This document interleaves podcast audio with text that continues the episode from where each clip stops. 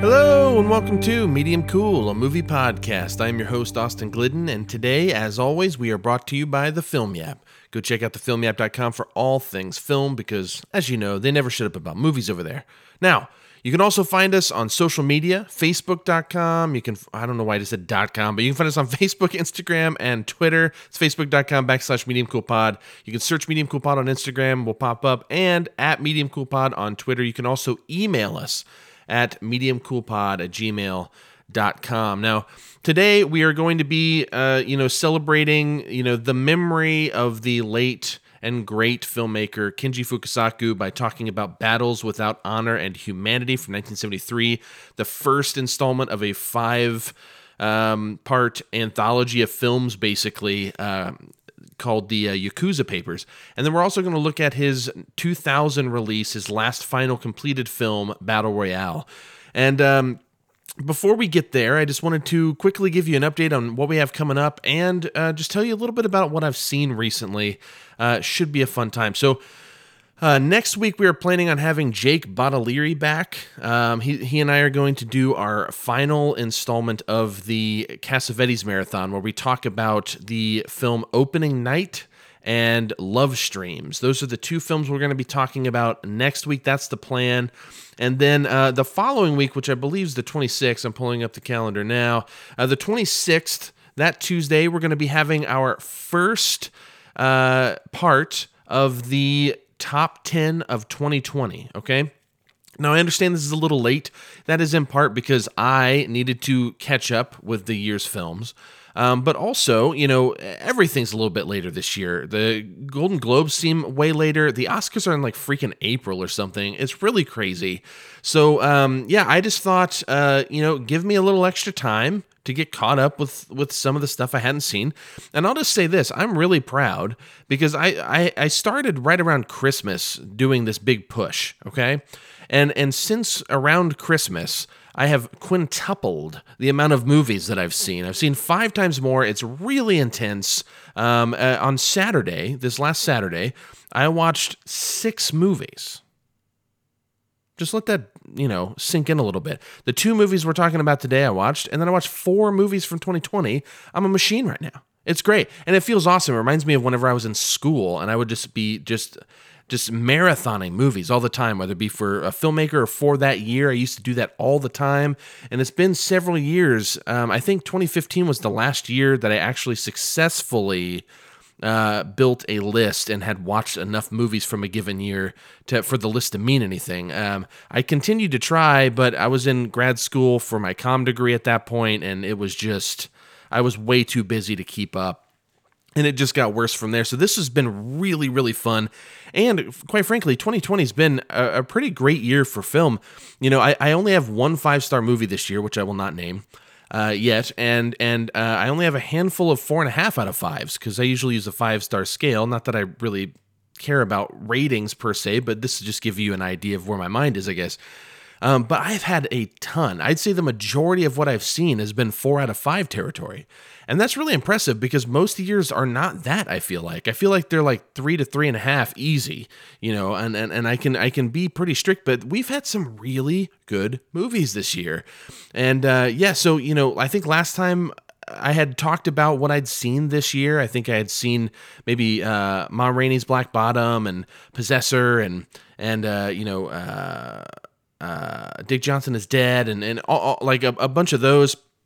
Recently, I've seen Never, Rarely, Sometimes, Always really great. The Assistant was really great. I saw all of uh, Steve McQueen's the, the, the collection of five films, Small Axe, really great. Uh, I have an argument for why I think people should see all five of them as a complete thing, but whatever, you know, that, that debate's there. I feel like other people are debating that as well. Um, you know, let's see, what else have I seen? I'm actually going to pull up my Letterboxd account uh, just to hopefully, I'm not even signed in. How tragic is that? That I have to, oh my God, and I have to manually sign in? What a monster I am.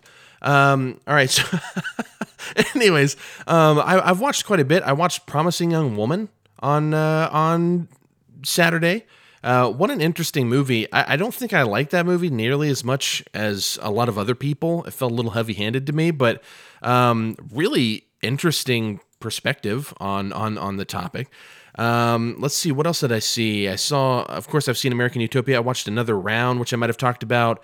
Um, we're gonna have uh, an interview with the filmmakers behind Antebellum, so I watched Antebellum. Um, see, I saw Borat, uh, subsequent movie film that came out last year, which I laughed a lot. I don't think any film like that will ever be truly great, but man, what what a what a fun ride! I had a good time. Um, I saw the 40 year old version, which was which was quite good. Uh, we watched my wife and I watched His House, which is a, a horror movie. I thought that was pretty decent. Uh, let's see what else. Uh, of course, I talked about Mank before, which is whatever. I've seen Nomadland. I watched Palm Springs, The Painted Bird, Possessor. I already mentioned Possessor. Uh, Soul, Tommaso. Uh, I saw Synchronic a while back with a screener that we had gotten. Uh, lots of movies is what I'm getting at. I, I, we watched uh, The Wolf of Snow Hollow. We watched Underwater, The Vast of Night. I mean, there, there's a whole lot of movies. I'm not going to be naming all of them, of course, but uh, a lot of movies came out this year. And I would say 85 to 90% of what I just named, I'm a big fan of actually. So my whole point in saying that is is this has been a good year for film and and we're going to be celebrating that on January 26th. January 26th, it will be myself, Joe, and currently we have scheduled uh, Matthew Socey, who uh, basically has a, a, a podcast um, called Film Sociology. His last name Socey, Sociology. Anyways, uh, Matt's going to be with us. Uh, he he works with um, with the NPR station WFYI here and uh, you can find his podcast on iTunes, uh, Spotify, and on the on the NPR and WFYI uh, site itself. He just released his top ten actually, but that dude's crazy. He he he did his top ten films of 2020 in like 10 to 15 minutes. We're easily going two hours. Easy. I, uh, the plan is to have two parts actually on the schedule. I have a part one and part two because I don't think we'll be able to shut up. Um, but I really wanted to take time and talk about these because we didn't get a chance to review them either. So, anyways, uh, Matt Socey will be with us. Uh, Joe Shearer from the Film Yap, of course, as always, uh, as often as we can, we like to have him on. And then uh, I'll be here. We're going to be doing our top 10 favorite films of 2020. That's going to be, it's planned to be a two parter, January 26th and then February 2nd. And that's what is planned for that. Um, I think what Joe and I are also going to try to do is if we feel like we need to talk about these movies way too much, I think we're going to try to keep it at a minimum during the list. And then we might just do a bonus content where we just go off and like talk about this shit just so it's not so much main content. But if you choose and to hear it and you want to hear about those things, uh, you are more than welcome to do so. So, all that to say, um, you know, 2020, I, have had a really great time. I really appreciate all of you who are listening and just, you know, helping me find all of the things that, you know, I forgot I loved about film. And this year has been a really great uh, year to get back, despite the fact that we've had a global pandemic and and uh, all kinds of you know things related to racial justice and and uh, you know government incompetence and there's so many frustrating things this year. Um, but you know, I've I've been really pleased with the type of uh, films. A lot of great um, uh, black filmmakers making movies.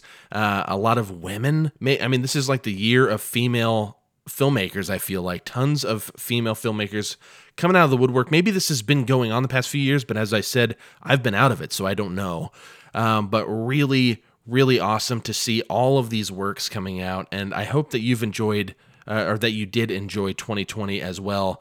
And um, as some of the kind of late limited release movies start to kind of roll out here at the beginning of the year, here in January and February, I hope you get to get caught up with some of the ones we mentioned that may not be out uh, to the public quite yet. Uh, like I said, maybe they had a limited release uh, of some kind.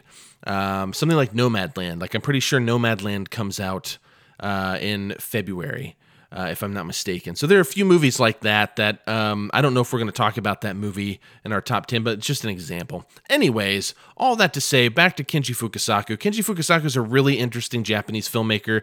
He was doing stuff for decades. I bet he his career spans six decades easy. Um, meaning he worked within six decades, not that he actually worked for 60 years. Hell, maybe he did. I actually don't have that number in front of me. But the point is, he made uh, the huge pop culture movie Battle Royale. We're going to talk about that. But first, Joe and I sat down and we watched the first installment of the Yakuza Papers. It's called Battles Without Honor and Humanity. Kenji Fukasaku making a Yakuza movie, man. I mean, what could be better? I don't know. We'll find out how good it was here in a minute.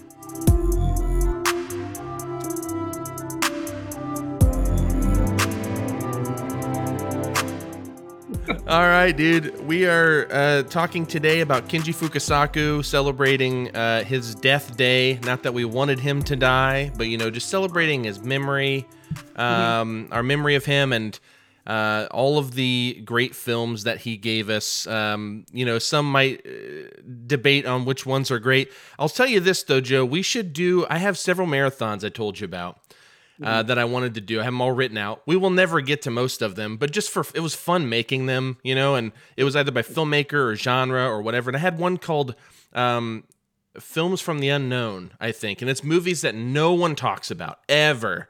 And at one uh-huh. point, you and I talked about like wanting to do movies like that, like just pick a movie yeah. no one ever cares to mm-hmm. talk about, and we'll just like dig in.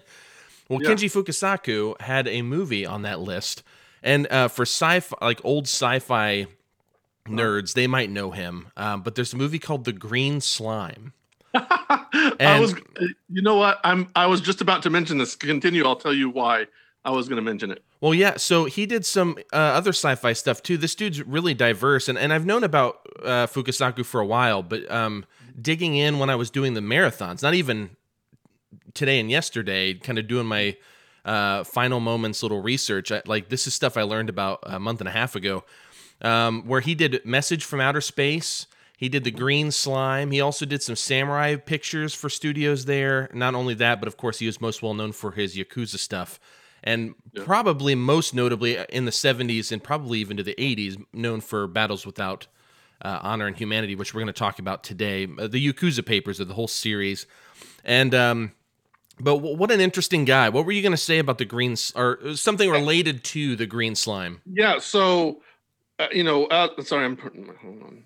Um, as um, you know, I was looking through this stuff. I I stumbled upon the Green Slime, and the Green Slime is a movie that I have wanted to see for years and years. Um, it was. I remember being a kid watching Sammy Terry. I think we've talked about Sammy Terry. Oh yeah, before. episode one, dude. Yeah, if uh, you know, just a quick recap. He's basically like, if you're not, if you don't live in the Indianapolis area, um, or you know central the central Indiana area. He is our late night, you know, horror movie host from you know yesteryear. Um, and I remember as a kid seeing that as a coming attraction, like that was going to be one of the movies he featured, and I wanted to see it really bad, and I never got to.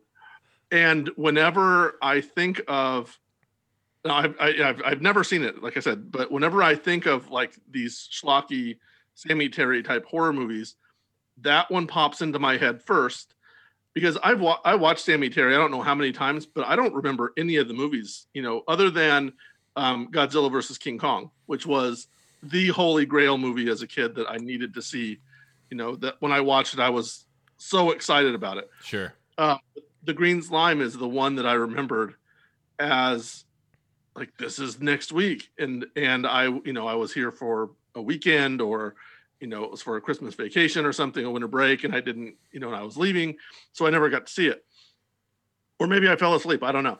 Um, but i just i saw that i was like holy crap he directed that and i was like we need to you know find a way to watch that. Oh 100% dude i have yeah. well the the movies from the unknown there are movies like the green slime was on there because i had never heard of it uh, mm-hmm. before. And the fact that sammy terry did it now another thing people should know is um, Sammy Terry would usually ho- when he hosted the show, the movies they would get were movies they could get the rights to, right? So they were ne- you were never gonna get some big budget movie that had like where you had to pay a, a buttload of money for for right. for rights. So they're getting like the green slime. yeah, I think that yeah. is amazing. I didn't know that, uh-huh. but it's yeah. and when I say movies from the unknown, it's not just movies. Like, of course, people have heard of these movies, especially people who like Kenji Fukasaku or Um, you know, people who like uh, any any of the the. I was a part of a community called Cinemageddon uh, years ago online, and and it, it was it was basically a, a piracy uh, thing, but it was really a community though, very close knit. It was a closed server. You had to be invited to get in. Like it was a very exclusive thing, but they didn't. You weren't allowed to post big movies on there. It is only the obscure and unheard of movies, right? And and I almost wanted to call it like the Cinemageddon like you know movie marathon um even though some of these titles still wouldn't work on there but it's like you know you have people who know this but generally if you ask someone what the green slime is they're not going to know what it is i'm actually surprised you know but it's awesome yeah. why you know because that kind yeah, of makes yeah. my point right and so he did that he did message from outer space which is really cool um but you know uh i don't know i, I i'm i want to do that so uh, back to the, sorry back to the marathon so you have stuff like the green slime and then there's a, I think it's New Zealand. It might be Australian, but I'm pretty sure it's a New Zealand film called um, "The Year My Voice Broke." Have you ever heard of that? No. Uh-uh. Okay, this was like uh, a film that's supposed to be incredible, from what I've heard, but like no one knows it. There's a film I can't remember if it won the grand prize or if it won the Golden Palm or what at at uh, the Cannes Film Festival. Um, but Toto the Hero. I don't know if you've ever heard of that. It's a French film. Um, and I I've seen it before, uh, but it was only on VHS. So I had a VHS copy of it. And this is long into the DVDs. I don't think it's still ever been put out in America. It'd be really yeah. fun to watch these like really random movies. But I only bring yeah. that up because the green slime is on there, and uh, we really do have to make an excuse, even if it's just bonus content. I don't care because yeah. I really want to see this movie. Um, yeah. But anyways, um, Kenji Fukasaku, what an interesting character. Uh, we're going to be starting with uh, right here, Battles Without Honor and Humanity. Uh, I know that you finished this uh, today, I believe, Joe. Um, we were kind of texting morning, about yeah. it. I watched it yesterday, and um, I've been doing a lot of research on this movie. And um, I'll be damned if if the research hasn't helped me appreciate the film a whole lot more. I don't know if you've looked into it much, but but let's Not let's yeah. let's talk about this here. Battles Without Honor and Humanity from 1973. It kickstarted the Yakuza Papers, which is a series of five films directed by Fukasaku. Um, and uh, the synopsis is basically the film chronicling the underworld tribulations of Shozo Hirono, played by Bunta Sugawara.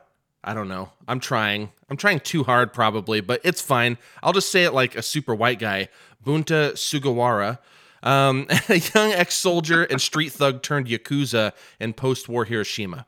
Uh, starting in the open air black markets of bombed out Hiroshima in 1946, the film spans per- a period of time uh, more than 10 years, and the plot consists of a changing of the guard of new families and organizations with the same feuds and people punctuated by gritty violence. Um, this film, like I said, 1973, uh, something important to remember also in history. The Godfather comes out in 1972 here in America, right? Uh, changes the gangster landscape altogether. That that's an easy, easy one to say. The thing is, in Japan, they weren't making films like we were making in our new wave, right? So the Japanese new wave, which happened kind of uh, within a few years, but overlapping and simultaneously as the new Hollywood movement happened. Uh, the new Hollywood or the uh, Japanese new wave, man, they were tackling different things. Why? Because our cultures are different.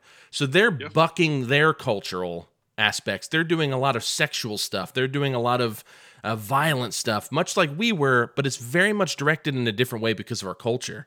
So we're getting these kick ass movies that are like these weird French films, basically turned like American films, you know, um, and stuff like you know uh, Bonnie and Clyde, which was basically you know Arthur Penn's version of a French New Wave film, or uh, you know The Godfather, which was heavily influenced by a lot of European cinema. Japan was doing something different. Not to say they weren't influenced by those things, maybe, but they were doing something different. They were bucking a different beast, and so like battles without honor and humanity because Fukasaku was a part of that movement. I think toward the end. I don't think he was like a major player, but he was definitely a, in it, and you can sense it if you watch any other Japanese new wave. And I hope we do sometime just for fun, um, because Seijun Suzuki is a guy I would love to do a marathon on. He was he was a new wave guy. I've loved every movie, but I think you would like Youth of the Beast. Yeah. we'll we'll talk about that another time. I'm really trying hard not to talk about it right now because it's great. It's on my shelf back there. But anyways, um, but uh, yeah. So so this film, you know, has definitely that new wave vibe a little bit. But man, he used some innovative techniques. So check this out. The film is an adaptation of a series of articles by journalist uh, Koichi Iboshi, I think. Uh, Man, I you know beforehand I was practicing all these names, really going to try to hit it, and then I just I just completely bomb. Um, Yeah. But Kyoichi Iboshi, uh, who was the journalist that uh, put a series of articles together that ran in the weekly Sankei, which is a publication there. The script was a rewrite of the manuscript originally written by real life Yakuza Kozo Mino uh, while he was incarcerated in, here we go again, Abashiri prison. Hopefully I said that right. Uh, the memoirs detail a Yakuza conflict in Hiroshima. So this film is based on a real Yakuza's memoirs in prison, right? So that's really cool. Uh, it's set in post-war Japan, and Fukasaku drew on his own experiences as a child uh, growing up during World War II. Um, and at 15, he worked with other children in a munitions factory that was uh, regularly bombed during the war, right? So Wow, yeah. the director recalled, uh, and this is him speaking, even though we were friends working together, the only thing we could be thinking of was self preservation. We would try to get behind each other or beneath dead bodies to avoid bombs. I also had to clean up all the dead bodies. I'm sure those experiences have influenced the way I look at violence. Okay? So, violence is a key aspect of this film, and we'll come back to that. Absolutely. The film, uh, noted for its extreme violence, as I just uh, touched on, opens with Japanese soldiers during uh, America's occupation of the country stealing food and murdering for a bowl of rice. Um, so it's really showing the hard the hardships of the Japanese during these uh, immediate post-war um, situations. But but Fukasaku uses handheld camera, zoom lenses, and and natural lighting to create a gritty, chaotic look. Um, and the shaky cam became a technique that would kind of work throughout his in, a lot of his filmography after this point. Uh, the film took 35 to 40 days to shoot, which was relatively short uh, uh, for most pro- projects, but I mean, um, for then especially. And then uh, many real Yakuza, this is very cool, many real Yakuza, okay, uh, including those that certain characters in the film were modeled after, gathered on set and they gave advice to both the directors and actors or the director and actors. So like they had just yakuza walking around. Anybody who's listening to this and i'm sure you already know this but anybody who's listening to this the yakuza is our mafia all right? The yakuza is the japanese they're like all tatted up they're badasses they are good fellas okay? Like they're the real life japanese good fellas. So imagine good fellas and having like real mafiosos on set. That's what's happening here. And so it's funny because decades later, the actor who plays Hiroshi Wakasugi, uh, which is his uh, the main character's friend, who they do like the blood brother thing in prison. Yeah, yeah. The other guy, not the main guy, but the other guy he does that with. That's Wakasugi.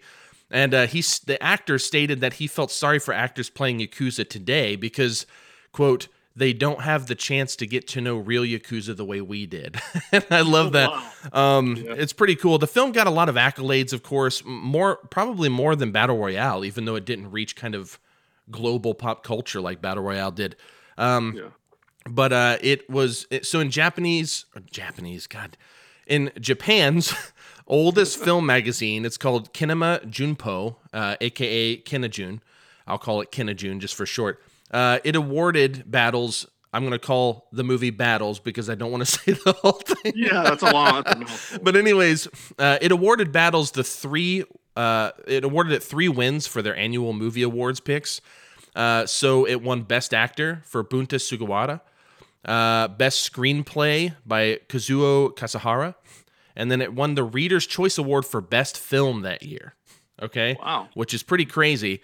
Uh, Kunijun also named Battles its number five on the top ten best Japanese films of all time in 2009. So the 2009 list, it's number nine, under, only beaten by Tokyo Story from 1953, Seven Samurai from 1954, Floating Clouds from 1955, and The Sun and the Last Days of the Shogunate in 1957. Note, note that all of those films are from the 50s, and then you get this random early 70s movie yeah. that just like bumps up right beneath. Uh, so very interesting that people love this so much because I think what we're gonna when we get into talking about it, I have a few more things to say, but when we get into talking about it, I think we as 21st century, you know, film critics or journalists or however you want to put it, uh, right. like we will have a very different view of this film probably than mm-hmm. people that live in the culture and understand it in the same way that we might understand The Godfather or something uh, different like that. Um, yeah. Because I do have criticisms of this film, of course, uh, mm-hmm. but we'll get there. So in 2011, the online media uh, publication or whatever, Complex, named it the number one number one on their list of the 25 best Yakuza movies.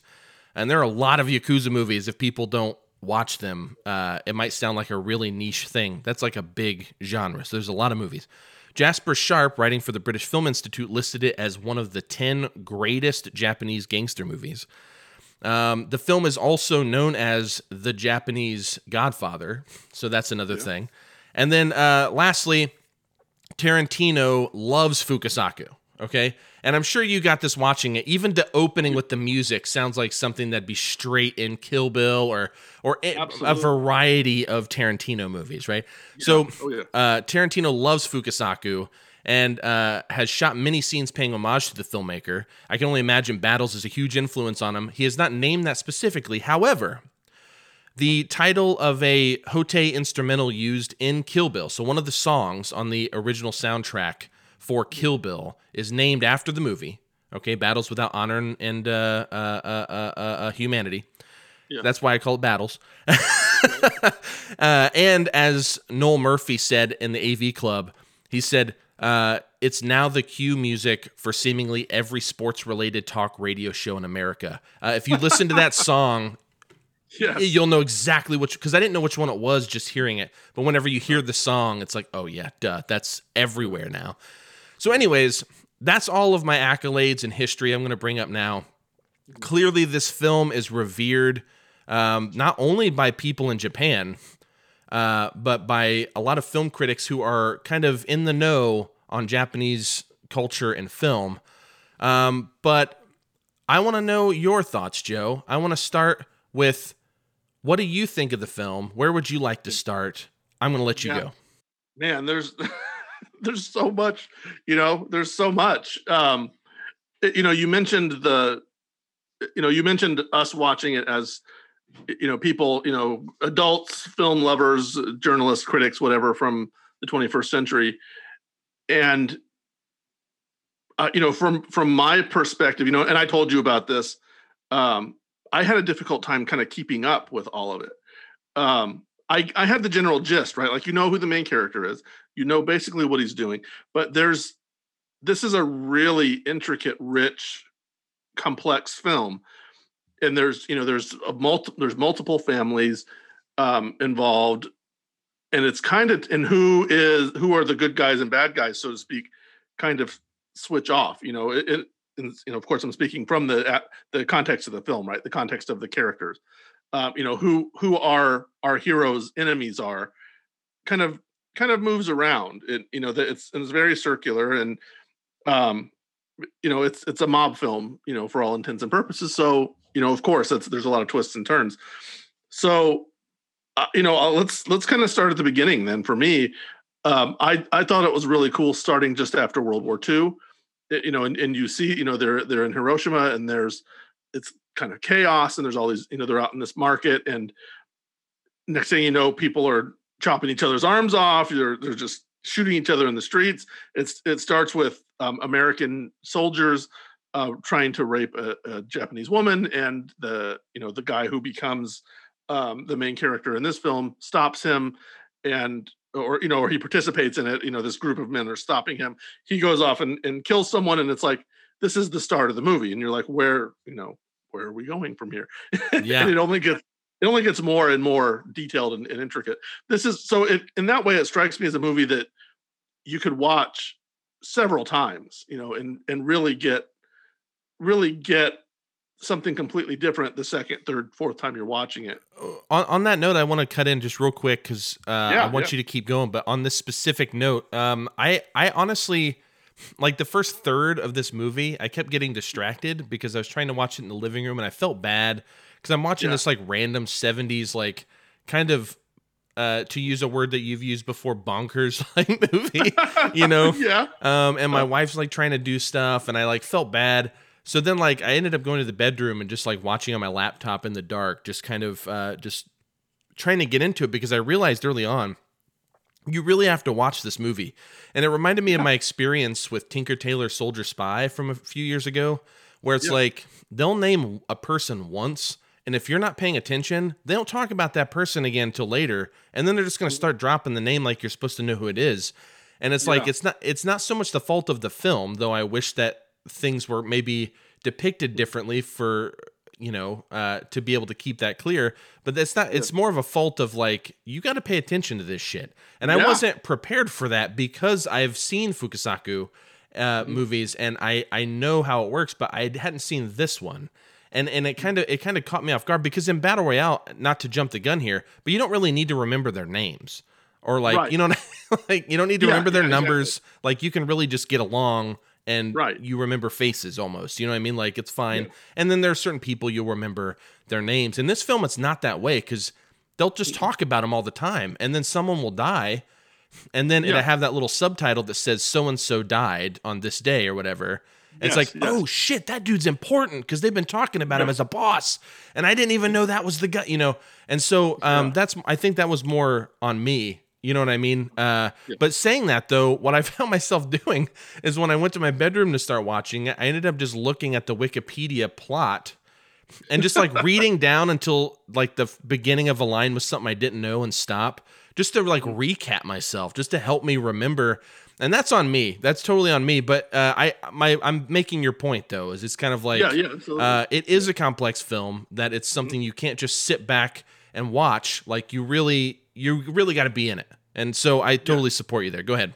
Yeah, yeah, and, and I was and I was actually going to say I can't even think of the main character's name now off the top of my. I keep forgetting it.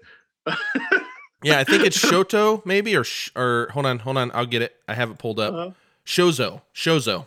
Shozo, yeah, yeah, Shozo, and and they call them Shozo Hirono is his name. Yeah, and they and they even you know obviously you know and this is again a, a culture thing, right? Is he's called Shozo by some people. He's called Hirono, which I guess is his more familiar name, right? His his his first name, essentially, I guess, in in our culture, um, uh, by other people. So it's that even makes it, you know, again from my perspective, more difficult because I'm like, oh, you know, yeah, well, you know, yeah. but but anyway, um, and and you you know you touched on these little, they're not not subtitles necessarily, but they introduce a lot of these characters with a excuse me he introduced a lot of these characters with a um like a like a subtitle at the top of the screen and it you know at, at, the beginning.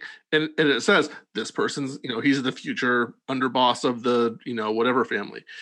And but you don't even know like, the families yet with right, some of yeah, these right? the and yeah. then once they introduce the family they don't bring that back up. So it's like yeah. you're keeping track of all this shit in your head man. Right yeah yeah. And and it's when I saw it, I was like, well, that's kind of a that feels like kind of a lazy plot device. But um, but in that sense, you know what it reminds me of? Um, and I don't want to get too far into this, but it kind of reminds me of uh, Dune when David Lynch made the, his Dune film.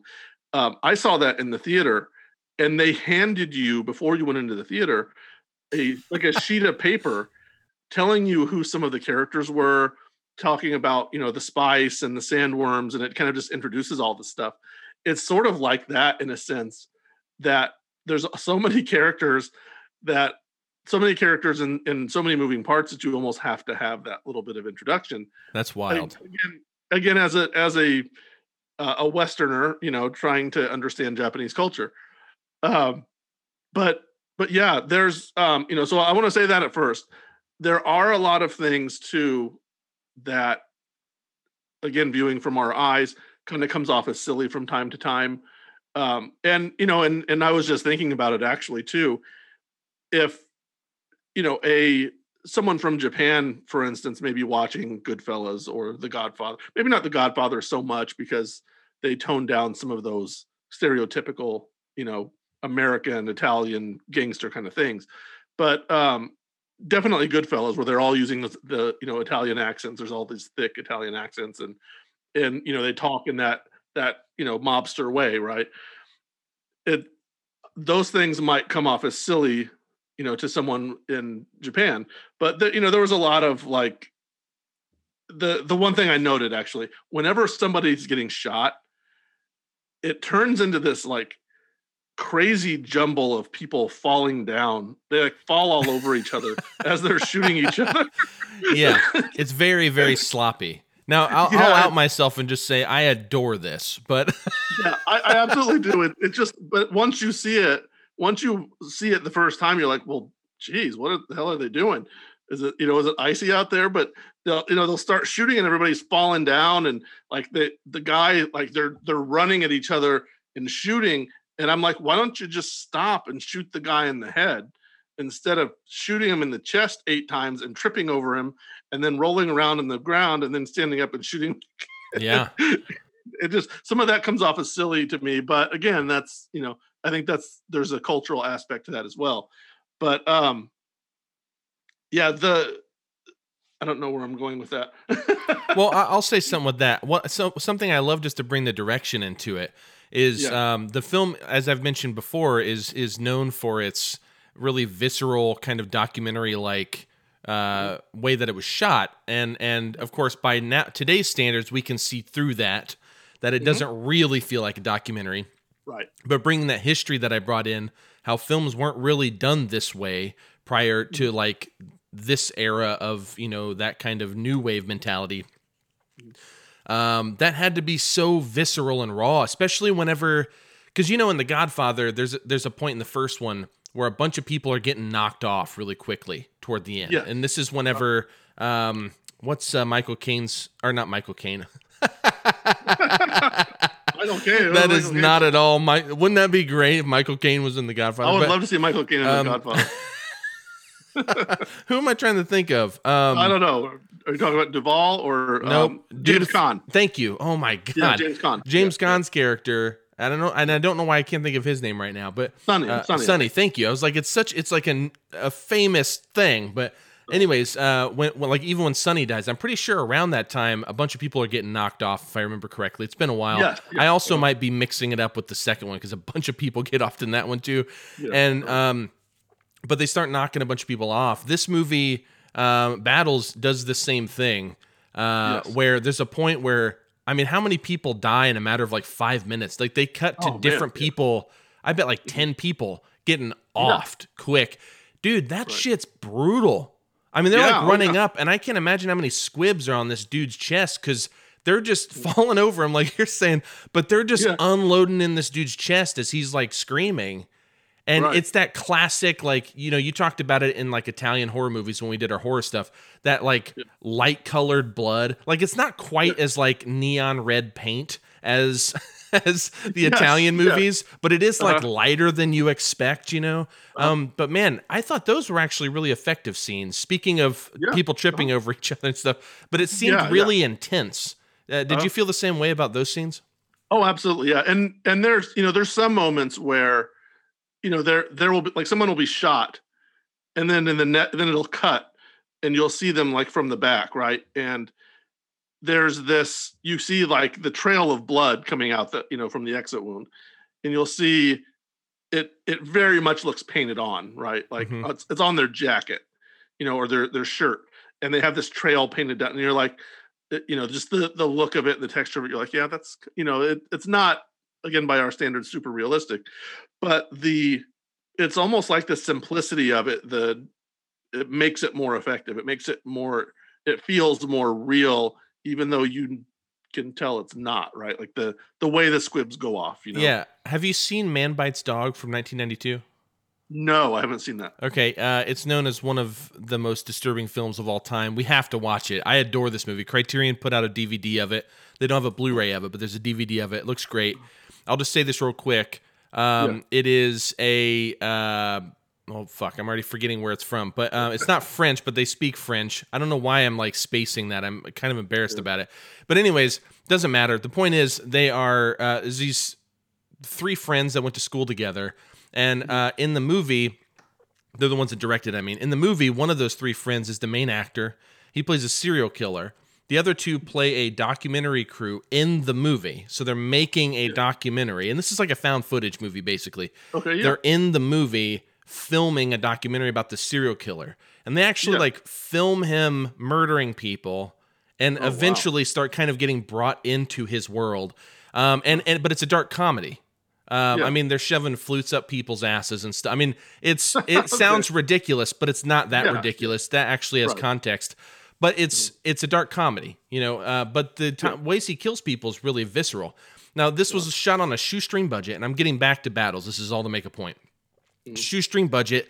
They borrowed cameras. You know, they had family members act in the movie. Like, I mean, this is your classic absolutely like no money used trying to do this as a student film basically and it ended up like placing at cannes film festival and stuff wow. i mean they did it they use their budget so well because it's supposed to be this kind of like low budget skeleton crew documentary which is perfect because they had like three people or four people or whatever you know um like on the screen or whatever. Um but he's just like the way he murders people and stuff is very quick and the way that they cut things and the way it's in black and white. So they can really mask anything that would look like unrealistic blood just by Yeah. eliminating color right i feel i say all that to say you know that was in 92 this is several years prior to that like uh, uh, over a decade uh, nearly two and uh, with battles, I felt like those cuts because they cut really quickly. There is a lot of handheld and there is a lot of Yeah. movement. And part of me wonders if those people falling over them, if there isn't as much of a cultural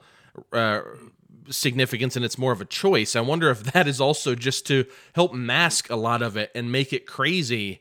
Which Yeah, that would have yeah. been normal at the time, but I think without that, it would have been way sillier. Do you get what I'm Yeah, saying? Whereas oh yeah, absolutely. it's a bit more visceral that way. I'm I'm done. yeah now. yeah no and, well and most of those most of the scenes where someone is is killed or or a, even just a fight scene they're very chaotic and it, it's it's generally a group of people and they're clutching at each other and grabbing at each other and you know they're they're in close quarters most of the time and you know even there's there's guys shooting guns at each other kind of at close range and and you know hitting or and missing you know depending on you know what's going on but then there's a crowd of people around them also who get involved so um, I, I wanted to to touch on too the beginning, um, the scene where they grab the two guys and they cut off their arms. Yeah, I was actually going to go to this next too. So go ahead. Yeah, and man, that was now that was pretty. You know, that's pretty realistic looking. You know, um, and, and you know they grab this guy and they they just stretch his arm out, chop his arm off with a samurai sword, and the other then they turn around, and look at the other guy, and they go, "I'll cut your right arm off." You know, and the guy's like, "No," and he takes off again. It's it's so it feels it feels realistic. Yeah, Yeah, It's very very yeah, be- close quarters. Yeah. Yeah, because he slips away from you know there's two or three guys holding him, and he slips away and turns around and takes off. And it's narratively speaking, it's not important necessarily. You know, like you know it would be just as easy for them to go, "Oh no, I'm going to chop your arm off," and he you know just does it. But the guy gets away for just a brief moment. And they turn around and they have to grab him before he gets out the door, and they grab him and drag him back you know, into where you know, to almost into frame, I guess, and they, you know, then they stretch his arm out, and But when they cut his arm off there, that second guy, that's quick. Yeah. Like when they bring him back in, it's almost out of nowhere. They just like hack Yes. it off. And then just to, to bring up a back to Tarantino, you know, Tarantino and Kill Bill, when people Yeah. get their limbs blown off, it sprays. It does that that anime spray, right? And Yes. that's that's that is Fukasaku all the way, dude. I mean, in, any of his movies with blood, you're getting these sprays and these. It's like a mist of blood, you know, and that shoots out of their arm when they when it gets cut off. It reminded me Yeah. of Kill Bill. and and we'll we'll probably get into that a bit with battle royale in a little bit because there's some times when that happens for definitely, sure. definitely. But um, yeah, but but this is, you know, this this film is just it's really interesting because it the things that I remember that stick in my head are these moments, these really, you know, graphic and gory moments, but there's a lot in between going on. There's a lot of you know machinations and there's a lot of you know this guy's the my fa- okay my favorite this is probably my favorite my favorite moment in the whole movie and maybe you know exactly what i'm about to say now there's a moment where um where uh hirono uh shozo hirono i don't know what i'm gonna call him he um he he they're they're they're playing cards or, or no they're playing this they're gambling they're playing Yeah. dice or something Yeah, yeah, yeah. and there's this one guy that's just a belligerent dick, right? And so that you know they're put up with him for just a second, and he's he's like yelling at the dealer because it's not you know he's losing, and finally it turns into a fight. And then later on, he finds out Hirono finds out that he's gotten into a fight with one of the um, one of the elders. He's a, a relative of his. He's a nephew or something. And and his boss is is pissed, right? And he's like, "You got to do something about this." And he's like, well, "What about if I just cut off my little finger?" Oh And the guy's like, "The guy's like, yeah, sure, it won't cost us any money. Go ahead and do that." So he he cuts his own little finger off, and it's you know, and it's this, and it's a very Tarantino esque kind of moment. You know, if you if you want to say that in reverse, obviously this is way before Tarantino, but this is the kind kind of the, like the tension he builds. They you know they go and they get this knife, and there's a, a woman telling him how to do it, and you know he and he does he chops his finger off, and then there's this very comic moment where his finger flies off of the you know off his he's got a cutting board right, and it flies and they're like they're like shit where's the finger? Where did it go? Because they have to give it to the to the to the elder to prove that he's done it. Yeah. and it and it flew into the chicken coop that was nearby Yeah, because he puts It's- his whole body weight into it. And by the way, Yeah. there's there's uh you know you have a ritual death which yes going and I'm I'm talking about the finger thing in a second, but you have uh seppuku or harakiri Yes. where people Uh-huh. do ceremonial death, which homie tries to do with like a fucking straight razor in prison or something, which is insane. yeah. That's so Yeah. bloody. and he's, and he's Uh, trying to like fake do it too right like he's trying to do it so that he survives right? Exactly, yeah, but he, Yeah. he fucks himself up. And then Yeah. um but in the scene you're talking about there's a name for that. For Uh-huh. surrendering a piece of your finger, not the whole finger, but just like a joint or like a piece of your Yeah. finger. It's called yubitsume. Um and it's it's known it's done as a and like you know you can use it as like an apology or like uh, as a as a, a penance of sorts if you actually look it up on on wikipedia just to give you an example the first picture at the top is literally just a dude that clearly cut his finger off and it's been now healed yeah um, but yeah, it's it's uh, it's a Japanese ritual to atone for offenses to another. So it's funny Yeah. because this goes back to culture. What we're talking about, like to us, it seems like almost comical because the guy's like, "I'll just cut my finger off." And they're like, "Yeah, sure, that's that is absolutely appropriate." And we're just like, "What the fuck," you know? Yeah, yeah. but this is like a thing. Like this is a thing in Japanese culture that people would do uh, to a, kind of atone for offenses. Yeah, and well, and the best part of it, then you know, and I'm assuming this is all meant to be comic as well, um, because they, you know, they find it, it flies into the coop, and they, they finally, they're like, they're, they're falling again over each other, trying to dig through the dirt because they're like, what, it must have fallen in the garden, and and then the guy's like, oh, I see it, and he goes and gets it, and he pulls it out, and he's like, I've got it, it's been henpecked, you know, like so, like Yeah. the hens apparently Yeah. have already pecked, and then it immediately cuts to the elder as they're opening the envelope with the finger in it. And he just laughs and he's like, What the hell are you guys doing? This wasn't necessary. These are just two two dummies getting in a fight. yeah, the whole time it's it's not even that important. Um, Yeah, yeah, yeah. All he had to do was go talk to him. But yeah, I mean this. But this is, you know, this is almost where yakuza and mafia differs, right? Like Yeah. in the mafia, you'd either just probably be killed or you would be kind of warned, right? Like because even if you went to them and apologized. Mm-hmm. Someone's gonna come to you and tell you fucked up, or they're gonna give you a bullet to the head, like one of the two.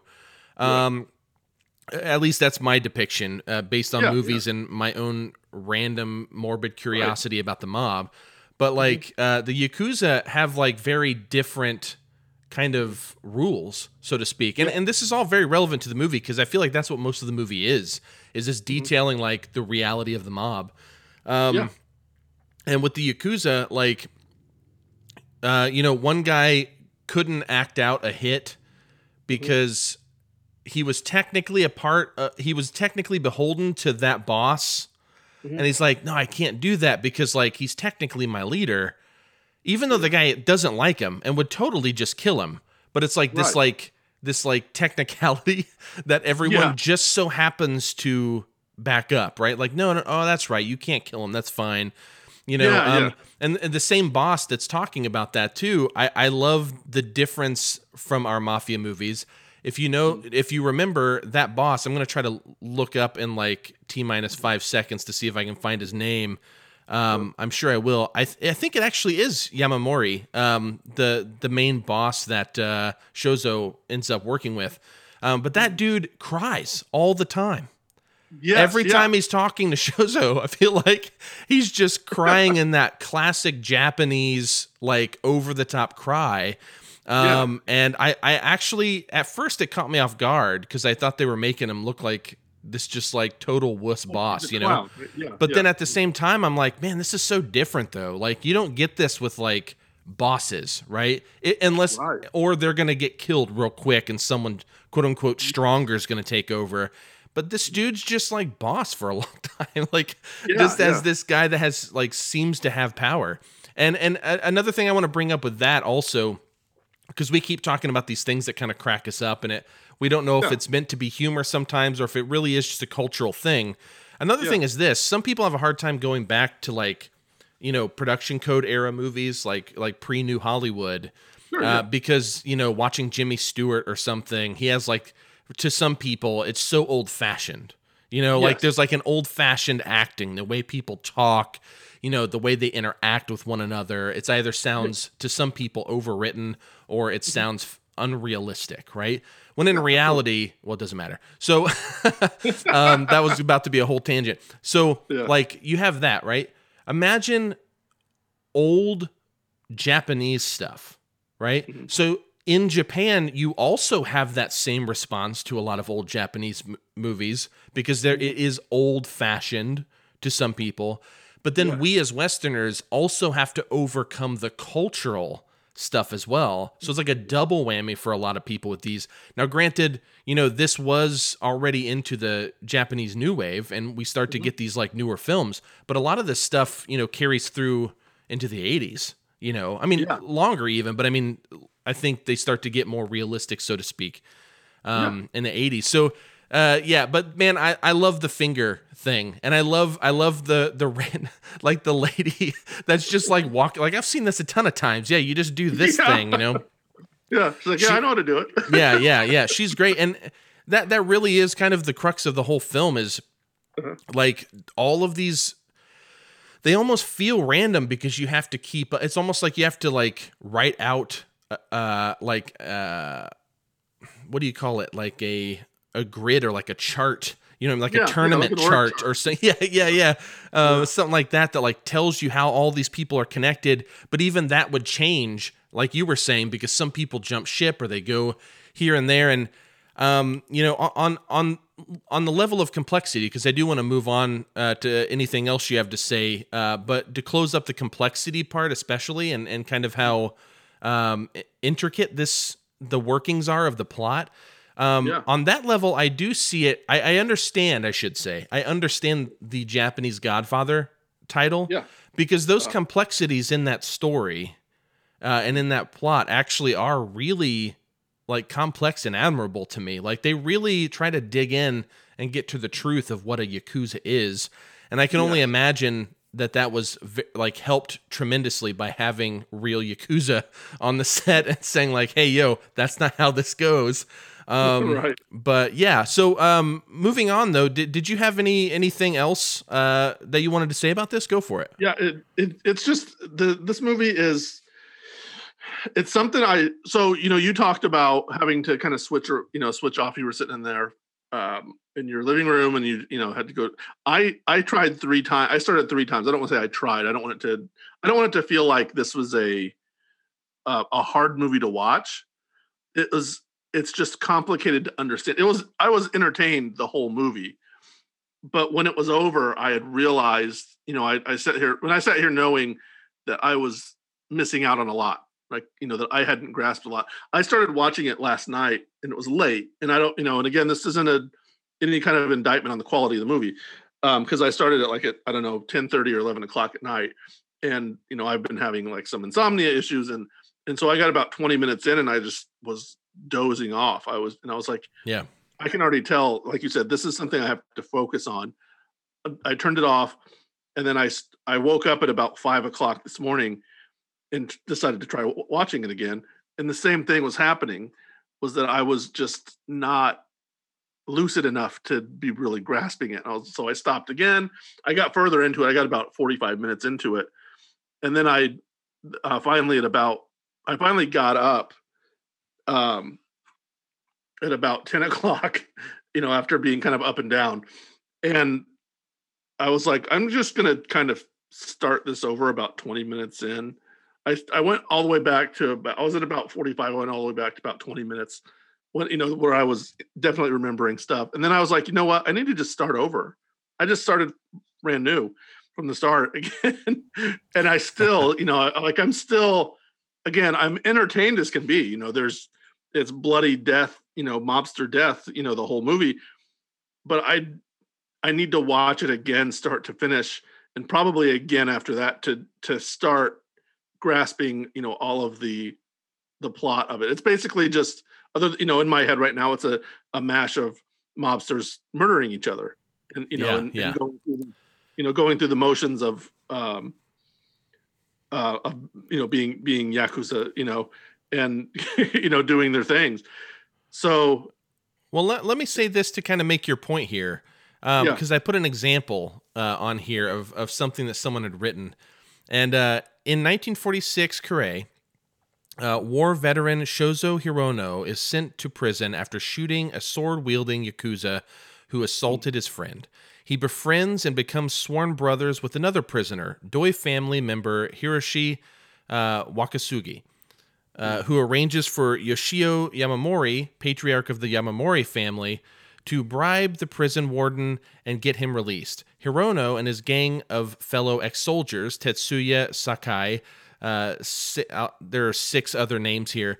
Then right. uh, join the Yamamori family by swearing loyalty to the boss and to each other. I've I've said like now if I were to say those five other names or whatever that were there, right? You can already tell this gets really convoluted very quickly. Yes. Do you get what I'm yeah. saying? Like it's a lot oh, yeah. of names, and and the amount of times I said these names is about all you hear them until people yeah. just start ringing them off later.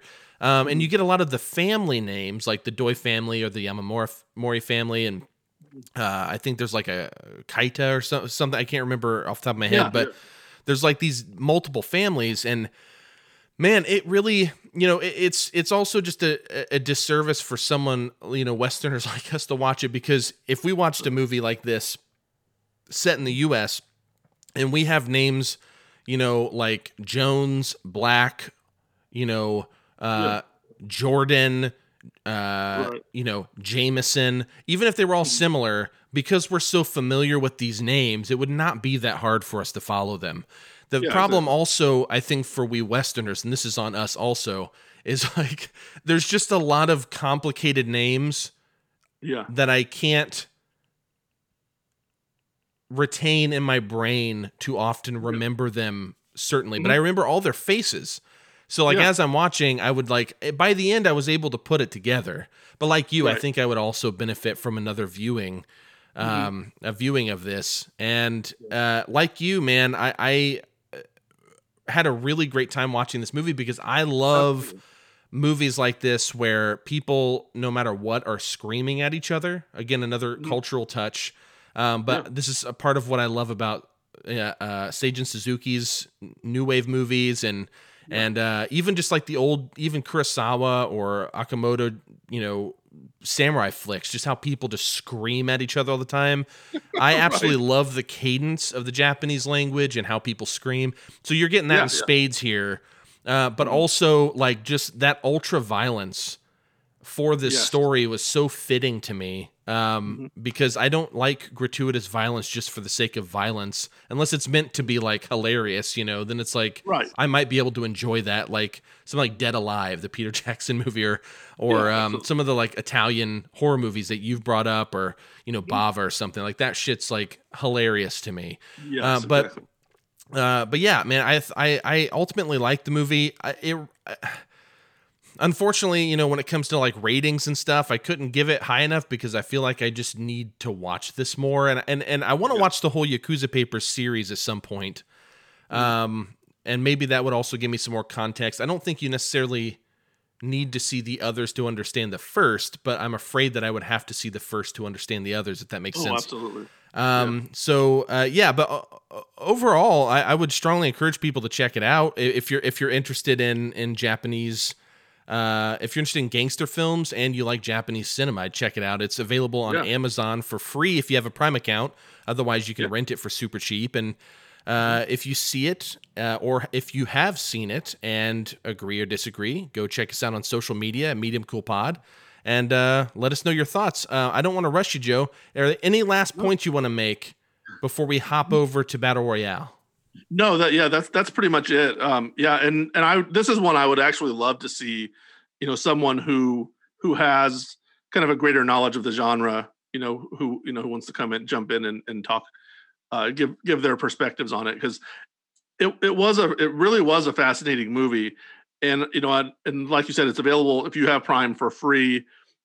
Certainly, if you know if you have any interest in in Quentin Tarantino and like to you know want to see some of those influences, this is a good one to watch because yeah. it has a lot of them. And you and they're like you said, the musical from the music cues to kind of some of the I'm I am positive. I can't I know without having it in my head, you know exactly which one. I'm sure in one of his films he's done an homage to this, you know, um, to yeah. something in this film. He he loves yakuza movies, and Fukasaku has, has done other yakuza based movies and other cop movies. He does he likes police movies but they're always these like anti-cop movies from what i understand. I haven't seen any of them but i want to check them out. And uh, i know tarantino loves these and they've been uh, there's one called street mobster for example that i know he's a huge fan of. Yeah. and if i had to guess the scene with um, O-Ren Ishii whenever she's talking to her Yakuza people right before she yeah. cuts that homie's head off, you know, in yeah. Kill Bill Volume 1. I can't imagine something like that not being inspired by, if not this specific movie, Absolutely. these Fukasaku yeah. movies, because it feels very much like a Fukasaku scene. And yeah, uh, dude, I'm so glad you brought Tarantino up again because if you look up influences on Kill Bill or or um, you know uh, just like Tarantino influences, Fukasaku is going to come up multiple movies. So if you Absolutely. like Tarantino, these movies are not like a Tarantino movie. That is a different right. thing, okay? Yeah. You're not about to see Kill Bill from the 70s. However, yeah, yeah. you'll be able to see kind of that through line that led to what Tarantino does. But uh, yeah, I, I, I strongly encourage you to check it out and and you know kind of get your own opinion on Letterboxd. People generally love this movie. Uh, this yeah, is like yeah. very highly rated, and I totally get it, and I back that up.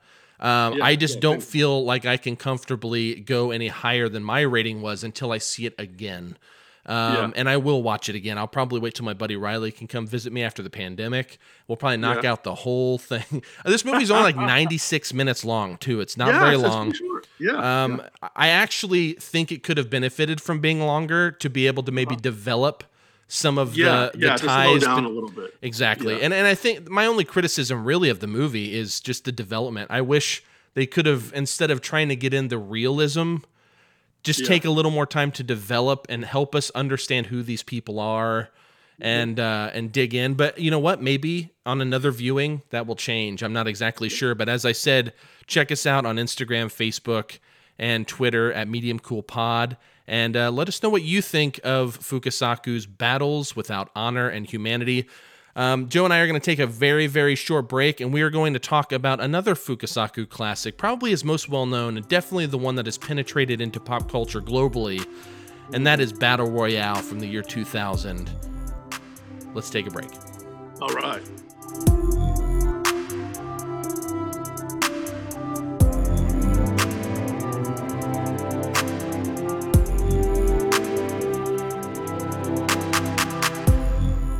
All right, Joe.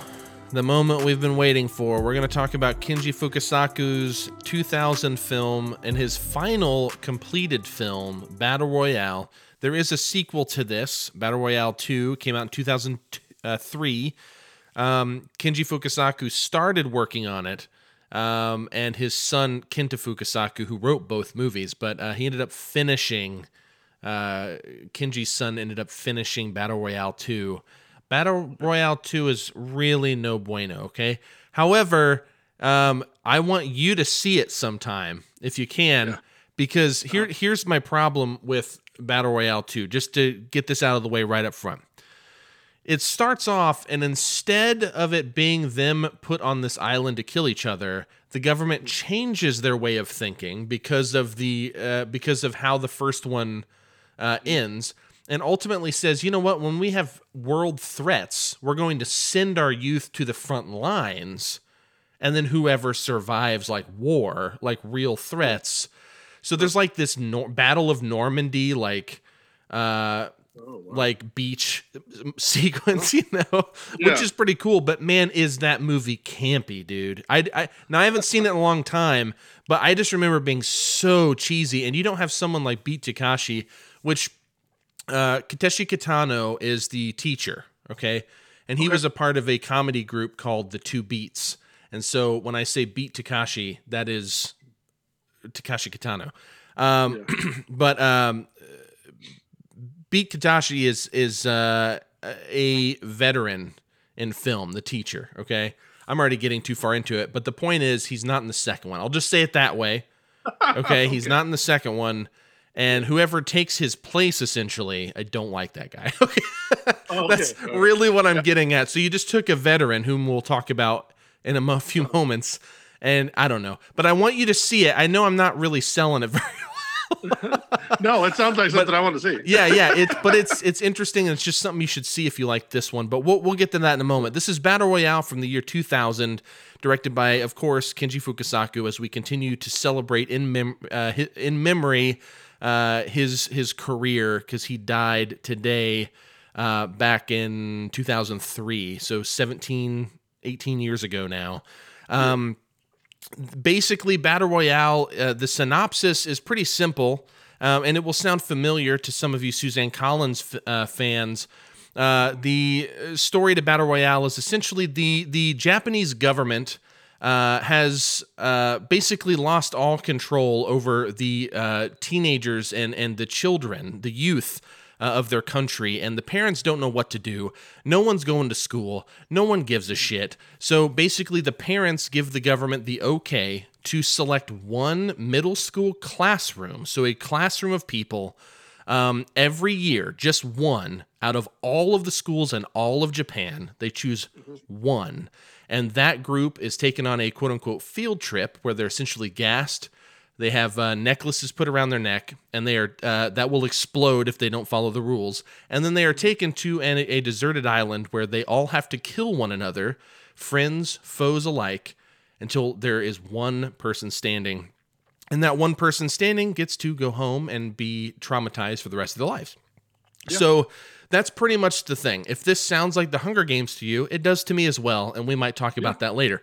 So, um, but this came out before Suzanne Collins had that idea, and um, I'm the, sure that she just. I'm sure it's just a complete coincidence. She, well, I actually, I actually did the research and found out what Susan Collins cites as her inspiration, but we'll get there. That's in my general thoughts at the end. All right. Um, but at any point we can get into it though. So the budget was 4.5 million. I don't know what the budget of Battles Without uh, Honor and Humanity was. I didn't have any of that information uh, that I found. But uh, Battle Royale, the budget was 4.5 million. Uh, worldwide box office was 30.6 million. So huge success, especially for Japan.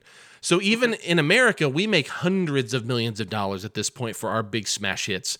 This was a smash hit that year. Okay, yeah. um, big big hit. So.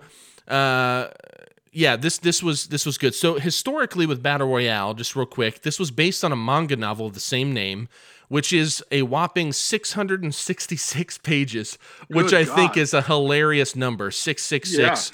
Um, and uh, but yeah, it's a it's a really long like graphic novel basically. Um, I have it actually. I've just never read it. It is extremely graphic, extremely violent, and extremely intense. Um, just flipping through it, I can pick Yeah. up on that. It is vastly more graphic than the movie. Um, Wow. And uh, yeah, and it gets way more into each of the student. The reason it's so long is it gets into each of the students' backstories. And uh, like like the student that goes on, uh, I think her name's like Chihuga or something. I'd have to look it up. Yeah. Um, but the one that becomes Gogo in Kill Bill, that actress, Yeah. her character Uh-huh. in the comic or in the manga, she's like molested as a child. I mean, it's dark, man, and it's Yeah, it's really intense. There's like nudity in it. It's a bizarre, bizarre novel, but it was and and that that's I think is alluded to in the film. Yes, for sure. It's done very quickly. Yeah. Yes, yes, but it, yeah, it's something to easily overlook, right? But the comic Yeah. really takes its time with these characters. Um, but I, I, I think the comic and the movie have a place in their own, but we'll get there. So, anyways, Nice. um, uh, yeah, so the movie's not quite as intense as the manga, but as far as film goes, uh, it's pretty up there. the The film was labeled crude and tasteless by members of the National Diet. The National Diet in Japan is like our Congress, so they have like a House of Representatives, and they, ha- you know, it's called the National Diet. I don't know why, um, but uh, by the National Diet and other government officials, the film was labeled crude and tasteless. The film created a debate over government action on media violence. And at one point, director Kenji Fukasaku gave a press statement. I love this. Directed at age the age group of the film's characters, so around middle school to high school, 15 years old. Um, and and he gives this press statement. He says, "You can sneak in, and I also encourage you to do so, because the the government didn't want teens to see this movie because it's so violent." And Kenji Fukasaku, this old motherfucker at this point, by the way, he's super Yeah. old. He's three years away from dying, unfortunately. Uh, but he's just like, yeah, who fucking cares? Just like come in and watch this movie. Now, this is the same guy that grew up during World War II and was cleaning up dead bodies. And I mean, he's truly seen firsthand the horrors of war. And he's sitting here encouraging all these kids who did not have that experience um, to come check it out. What what a guy! Um, Yeah. So the well, Jap and there's and there well, and I want to point out too, there's no fewer than I think there's two at least to that effect before the film starts. There's a whole um there's a whole thing it's about 20 seconds long at the very beginning saying this film is not suitable for I think it said children under 15 or something yeah, and then and then once the film it's you know it's, it's like a black screen with just a bunch of text right and you know and we get subtitles and you know and, it, and it's and i think there's maybe is a voice like a re- voice yeah, it's a reading it. voiceover. Yeah. Yeah. It's a Yeah. government. It's a government issued thing. So Yeah, essentially, the yeah. distribution company, the production company. I mean, to- Toei, or I don't know how to say the. Yeah, I don't know how to say the name, but Toei and uh, the government essentially forces them to give it a R15 plus rating, which is what their Yeah. rating system is. But go ahead. Yeah, but yeah, but but then once the the opening credits start, you see that again. They they show that rating again before it actually starts. So I was like, wow, that was you know, I it just I mean, I I knew what I was getting into with this movie, but it was kind of surprising to to see those kind of you know multiple Yeah. almost warnings, I guess. Yeah. Well, I so I saw the movie before the U.S. releases of this. I'll, Oh, get, I'll get to that story in a minute. And they Yeah. didn't have the first one; they only had the second one. So that's Oh. clearly been added to like Yeah. the later re-release. And and I'll get to that Yeah. uh, funny story here in a moment. Uh, but yeah, no, that's great. Yeah, I mean they they're really trying to say like this is clearly a parental advisory. Hey, don't do this at home. this Mm-hmm. Right, is yeah. really dark. Um, the Japanese reaction to the film in the early 2000s has been compared to that of the British outrage over Clockwork Orange in the early 70s. Um, and uh, as it's also been compared to something like Sam Peckinpah's Straw Dogs, which was also hugely controversial. Um, yeah, Japan, at, the very least, the powers that be in Japan uh, were, were not fans of this. For 11 years, the film was never officially released in the United States or Canada, except for screenings at various film festivals. Now you have to remember, and um, Columbine was just a few years prior to this film, so we were on high alert with uh, violence in media and how that affects our children. And uh, you know, U.S. test audiences were overwhelmingly negative on the film. I mean, they thought it was just like gratuitous and and uh, just awful. Again, this is coming out of like a post Columbine culture. The Japanese rights holders also didn't want to give America the distribution. I mean, there were times where they probably had opportunities and it was mutually beneficial. Uh, but the like, I don't know if it was Toei or whoever, but the whoever had the the rights holders, whoever that was, uh, refused to have it in America because they were afraid that it would have such negative publicity. It would just cause like this huge outrage over the film. Um, and so the the film was banned in several countries, um, uh, including you know places like South Korea. I want to say for a little bit, I could be wrong. I, I want to say it was in the UK, but I might have the wrong place. I don't have a list in front of me of all the places, but there were a bunch of countries that banned it. People say that it was banned in the US. It was less banned and more they couldn't come to an agreement on the distribution. And that's really what it was. But by, you know, for all intents and purposes, it really was kind of just banned from being here. Um, yeah. And so this was just my whole point in bringing this up is this was just a really controversial uh, mm-hmm. film here. And so the funny story is um, in probably 2005, if I had to guess, or something, maybe 2004, some some around that time. Um, mm-hmm. I bought a bootleg Korean box set of the two uh, battle royale films at a hot topic in Indianapolis. Okay. now, wow. how how Hot Topic in Indianapolis had bootleg Korean box set copies of this movie on DVD, I have no idea. But that's how I first saw it. And I was just telling you before we started recording, uh, Joe, I, I don't remember the first time I saw this, but it was around that time. I had already heard about this movie. I'd already heard about how crazy it was. I was dying to see it. I finally randomly, dude, we just went into this hot topic in Indianapolis and behind the register on the wall, I see a. Um, I just saw the BR, like the symbol with the circle around it, because it was in. I don't think it was in English all the way, even like on the cover. But I recognized that symbol. I was like, "What is that?" And they were like, "Oh, that's Battle Royale." I'm like, "Give me that now!" For like thirty bucks, I bought this movie or whatever. Buying it. I, I honestly don't know how they had that, how that was legal. I don't know what was going on. So I'm sorry that I just outed you, Hot Topic uh, but also sorry, not sorry. Um, yeah, right. so uh, that was how I first saw the film, and um, I'm pretty sure I can't remember if it had both versions, but I'm pretty sure it was just the director's cut and the second movie. Okay. This time around, I watched the theatrical version because I've seen the director's cut so many times. It doesn't matter, yeah.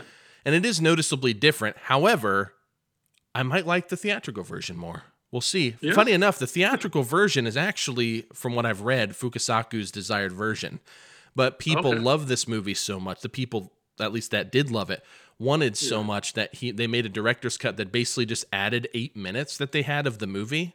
That Fukasaku yeah. ultimately was just like, I guess I'll give it to you. It was like to yeah. appease the fans, you know.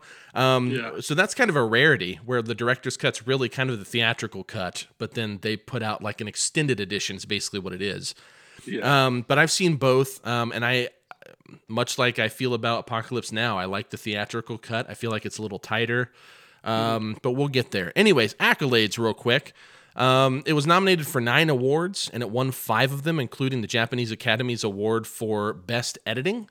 Um, also, new Best Newcomer of the Year, which uh, two of the actors from the film won and then most popular film.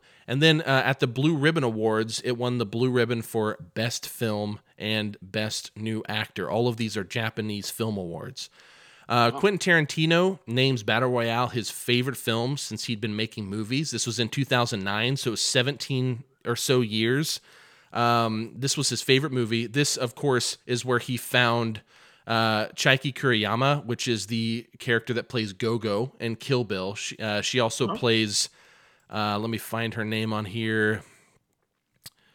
I had it written down, but um, uh, uh, Chigusa. That's what it is. Chigusa. She plays Chigusa. She stabs a guy in the crotch in this movie, and she does in Kill yes. Bill also, which is where Tarantino got that. Uh, if yeah. you like Tarantino's Kill Bill, let me just say this: um, Tarantino was certainly 100% influenced by this movie, and you should definitely check this out, even if only to see uh, Go Go as Chigusa here. Um, yeah. and see the similarities there. Uh, this is for nerds who like little Easter egg things like that. So, uh, either way, he has noted on multiple occasions, this is Tarantino, uh, that uh, this is one of his favorite films ever. Um, so whether that was hyperbole or not, because he names a lot of movies as his favorite. Um, but whether this was hyperbole or not, uh, this is a classic going back to his love for Fukasaku. So uh, it has influenced general pop culture. uh, one, by influencing many films, including American films, like the beloved Stone Cold Steve Austin, uh, The Condemned, um, that vehicle. And um, yeah, I'm just kidding. I'm kidding. It's a piece of shit. But uh, have It's taken um, it, those movies. Have, there and there have been a lot of movies that have kind of taken this premise. Sure, Um, absolutely. and and because it's just, I mean, it's perfect, and you can tweak it a little bit and make it fit. Of course, the condemned America Mm-hmm. didn't want to use. Okay, quick thing that I remember reading back then. So please don't quote me on this, but my understanding was there were articles about having a battle royale remake, an American remake. And in my mind, I'm like, fuck you. That's never going to happen. They'll never, ever do that. You cannot have children killing each other in America, especially after Yeah. all the shootings we've had. It's never going to happen. And so then later on, I find out the movie that's supposed to be this remake was actually The Condemned. when I saw it, because I heard the I heard the plot of it, and then I went and researched it a bit, and people were drawing those parallels, and uh, and that makes a lot more sense because it's convicted felons going Yes. to like the last person that you know lives Yeah. kind of wins or whatever, and so it's like, of course, America does that, right? like, we- Yeah, uh, yeah. Of course, we're, We're okay with that. Yeah, we're we're perfectly fine with with uh, convicted felons killing each other. So, anyways, uh, many movies have kind of taken the premise or like taken ideas from the premise and kind of tweaked it a bit. Uh, probably most notably, even if it's an indirect uh, influence, is the Hunger Games. Clearly. Um, and then uh, the other thing is, and this is for video game nerds, um, many online PvP competitive games. So that would be like Call of Duty when you get online, you play your friends. There is a mode called the Battle Royale mode. Battle Royale mode is every man for himself. You go into a room and you kill everybody in the room and then you win, right? Like Yeah. everyone's against them. This film, I learned, is responsible for that. The guy who kind of created this battle royale online thing in Japan. Now, I, Yeah. I, I didn't do extensive research on this, so I'm I'm waiting for a listener to be like, "No, let me tell you who really did this." Yeah. I don't know. Maybe maybe there is it. someone else has. Uh, yeah, do it. I don't care. Yeah. Uh, I would love to learn the truth, but um, from what I've learned, though, uh, the guy who was creating these things called a battle royale not because of the Hunger Games, which some people thought, but it, he has directly hearkened it back to Fukasaku's battle royale. So, uh, talk about pop culture, online PvP gaming. Which is person versus person, you know, like uh, online PvP gaming is huge in America right now, and um, we can thank those battle royale modes for this movie. Uh, that's that's a whole lot of accolades in history. I really love this movie. Um, I want to talk about the Hunger Games comparison just because that's like that was the hot topic thing in like 2012. Not the same hot topic I talked about earlier, but that was like the buzz, right. Right. The big buzz argument. Uh, we'll talk about that later, so hold on to that. But Joe, I want you to start. You had never seen Battle Royale before. Never seen it. Right. Your first viewing, go. Uh, yeah. Um yeah, damn. You know, it's it's fantastic, you know. The um the that aspect of it being children killing each other is a little disturbing at first, but these are high schoolers, you know, they're I mean they're they're ninth graders, but they, you know, they only, you know, they they feel like as you get along going along in the movie, they feel like you know your typical like teen comedy type you know type characters. They don't they don't look like they're 12 years old you know? There, there's always someone in ninth grade who looks 12 years old right? There's and there's you know there's a few people who look like they're you know 20 and then there's some people that look like they're 12 yeah, this is here they all definitely pretty much this yeah. is definitely a 90210 issue. Uh, where yeah. Right? Yeah they here they you know once the the film starts you you just feel like they're random you know the random movie characters uh who are of a, you know vague youngish age but you know they could be 19 20 years old. Um so it's it, it doesn't bother me in that sense that much uh just to be honest. I i kind of look through it and and see that. Um there is a, a girl the, at the very beginning they have uh, they show a girl who had won a, i think she'd won a previous version Mhm. and she looked like she was more like 12 or 13 and she was meant to be like this kind of devilish you know almost evil looking entity you know when you see her she's got this like almost creepy grin it, it reminded me of a cabin in the woods the um if you if you guys have seen that movie where there's a- a scene where there's a japanese classroom where the the girls are this classroom of students is being murdered and and there's just kind of just this creepy looking girl at one point there. And uh it kind of gave me a flashback of that. But anyway um yeah it's it is it's you know thematically similar to the hunger games in a lot of ways. It's you know you're a bunch of people are a bunch of young kids are killing each other for sport essentially. Um there's there's not really a sense of um the like the entertainment factor. So it, it's quite a bit di- and and i know we said we talk about this later but um so you know i, I kind of want to just jump through and throw that out, that out of the way. It's not a big it's not it's not a remake you know the- these aren't these you know it's not that it's not Sure. like that.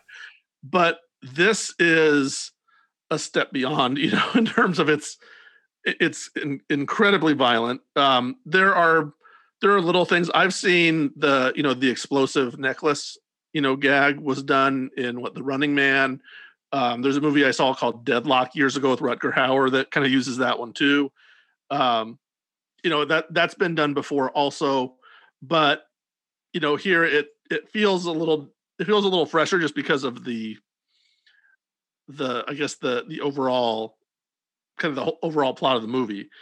Um the creepiest thing to me you know you mentioned the teacher character.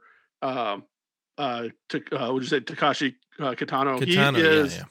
yeah he was and i don't want to there's a there's a bit at the end with him that i really love that i don't know if i want to spoil it so i'm not going to go into detail on what it is but kind of the very end Don't um, talk about the phone call. If that's what you're talking about. Don't talk yeah yeah yeah it was it was incredible um and and it kind of made me stop and question the whole movie for a second but um but anyway he is to me kind of the most more consistently the, the creepiest because he is a, a teacher you know you see it at a kind of a prologue he's the teacher who had been the victim of these kids right these these exact kids When they were in one these seventh kids- grade. Yeah. yeah he he gets uh he gets cut he gets a, a you know a bad slight you know bad gash in the back of his leg from a student and um one of the other students picks that knife up and keeps it and it becomes kind of a minor plot point later on in the film but he comes back i guess essentially to take his revenge more or less on them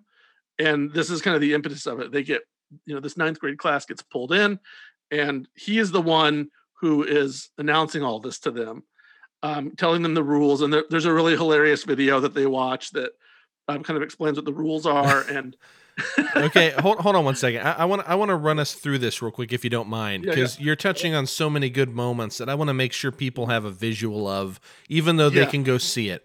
But first off, the opening scene I want to go back to just real quick. uh You see all of these news crews freaking out. It's like this faux news moment, as if you're watching it uh, on the Yeah. news or whatever. And like they RoboCop or something, maybe. Yeah. Exactly, yeah. And they they they cut to this young lady and they're trying to zoom in and see her face. Now she's in a a schoolgirl's uniform holding a little stuffed bear, blood Yes. on her face, stoic. And then eventually this creepy smile where you she reveals her braces which gives her also that youthful look Yes. uh, this very evil looking smile like she's Yeah. come out of this and it has like Mhm. traumatized her to evil right um so that already by the way is a criticism uh of i would argue the japanese government but we'll get there. So um but the other thing though why possibly my favorite scene of the entire film.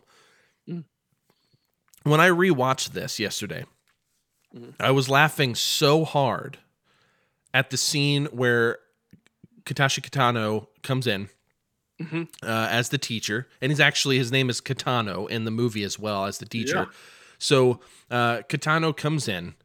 Uh, he, I believe at this point he's already murdered one of the students because they were talking. Or no, no, no, not yet, Yes. not yet. But he does during this Oh, video. yeah. He throws a knife in her brain, but uh, and that that's just a little a morsel. There you go. You can take that for what it's worth. But anyways, so in order to explain what's happening, they play this video. This is the greatest bit of comedy cinema.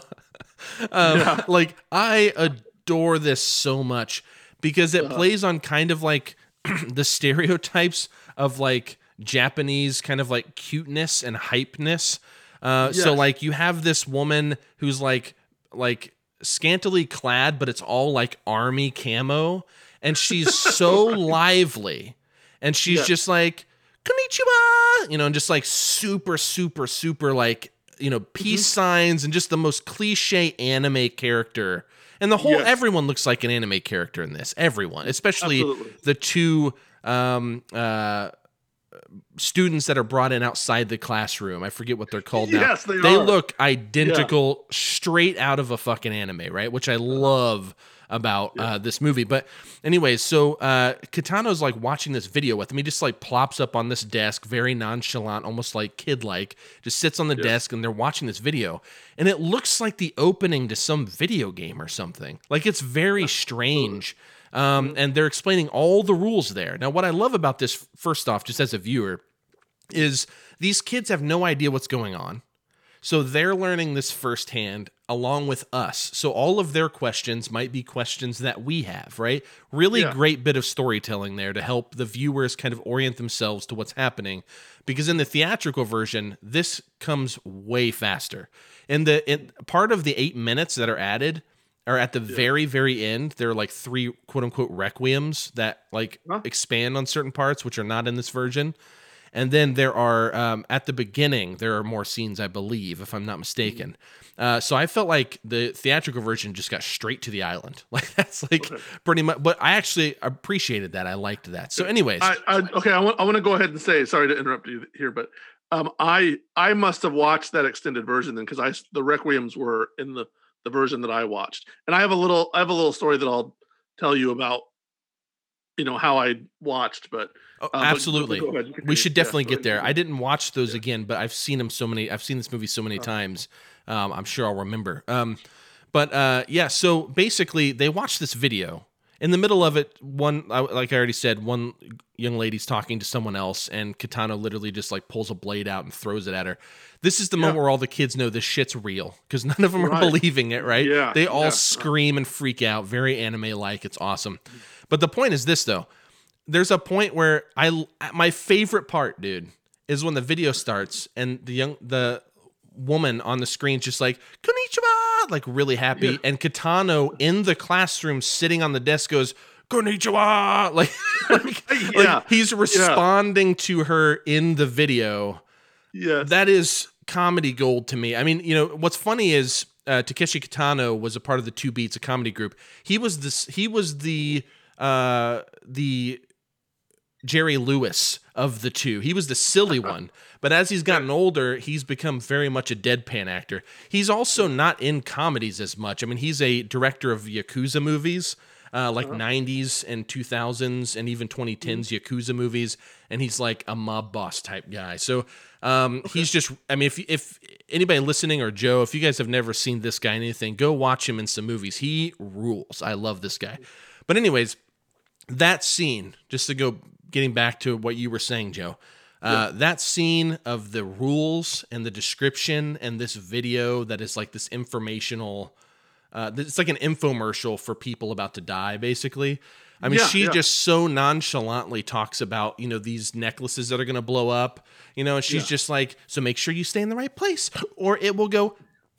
And then everyone goes, like they all like gasp really deeply, you know, and like freak out. I mean, it's just, it's so cutesy, um, Yeah. juxtaposed with the horror of what's happening that it's Yeah, just, yeah. it's just perfect dark comedy, man.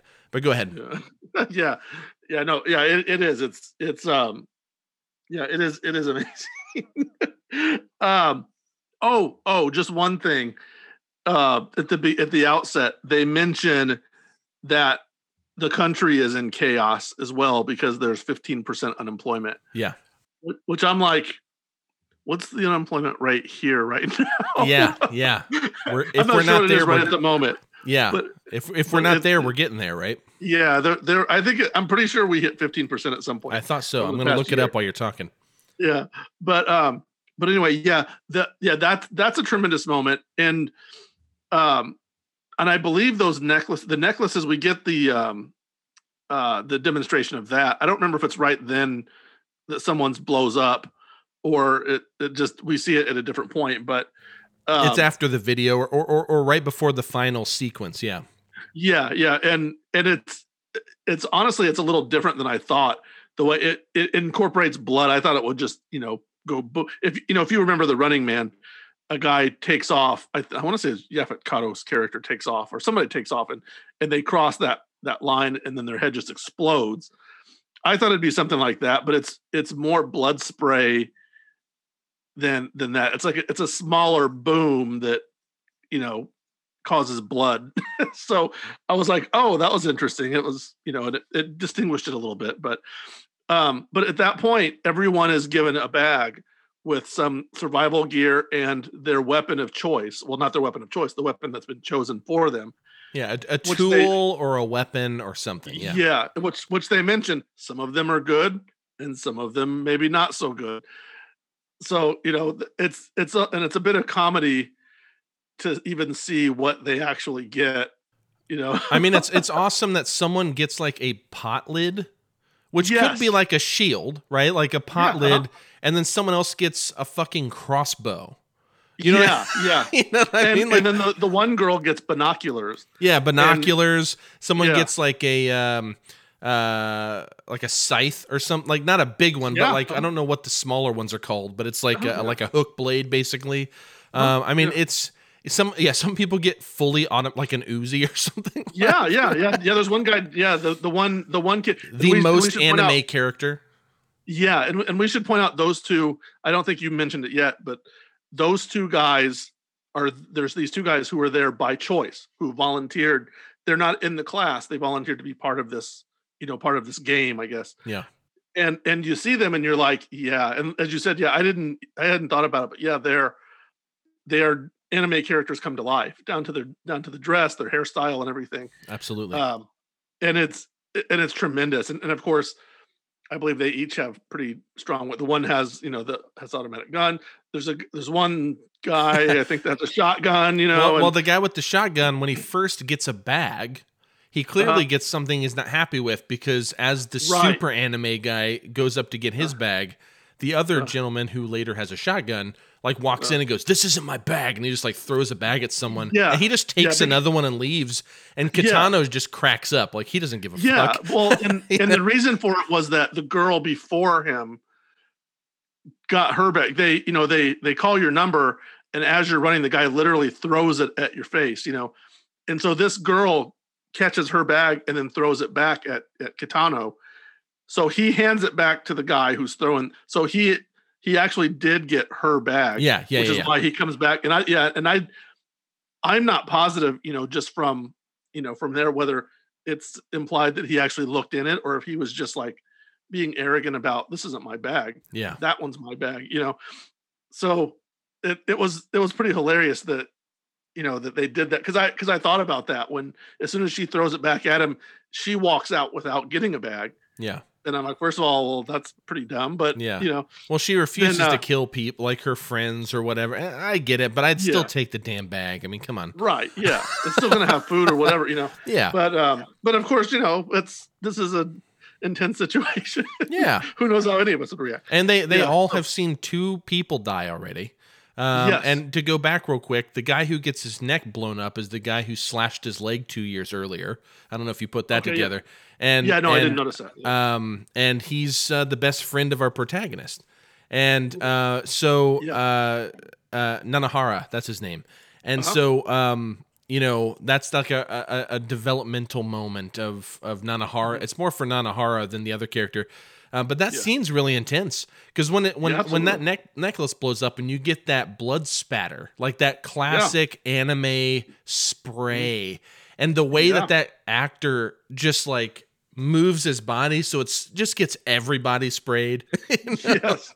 It, it is it's it's very much like a Kill Bill moment where yes yeah it's spraying on people and they're like oh you know so there's that that just that little touch of comedy in the horror but yeah absolutely yeah yeah um so yeah, so basically they all run outside and and we're in gear from here, right? We're in motion with what's you know the film is from here on. It's you know Yeah. I- chasing each other and murdering each other. Yeah, yeah, or trying to form alliances and shit goes Yes. wrong, and I mean, I I mean, it's it's everything you can think of uh, is going to happen. I mean, you have you have the tech nerds who are trying to instead of kill people, they're trying to come up with a solution on how to get out of these uh, Mm-hmm. necklaces via technology. You have uh, the super anime guy, the bad. I'm going to call him the bad guy, um, and then the Uh-huh. shotgun guy. Those are going to be my two names. But um, the super anime guy is basically just killing people and just hoarding weapons, like just getting as many weapons as he can. Same with the shotgun guy.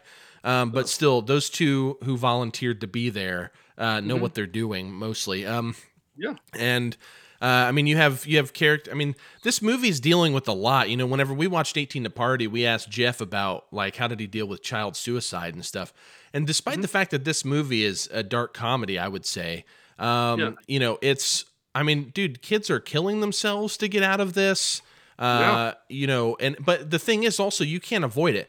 Throwing back to Battles Without Honor and Humanity, whenever someone dies in that movie, it has the little subtitle thing that says so and so died on this day, right?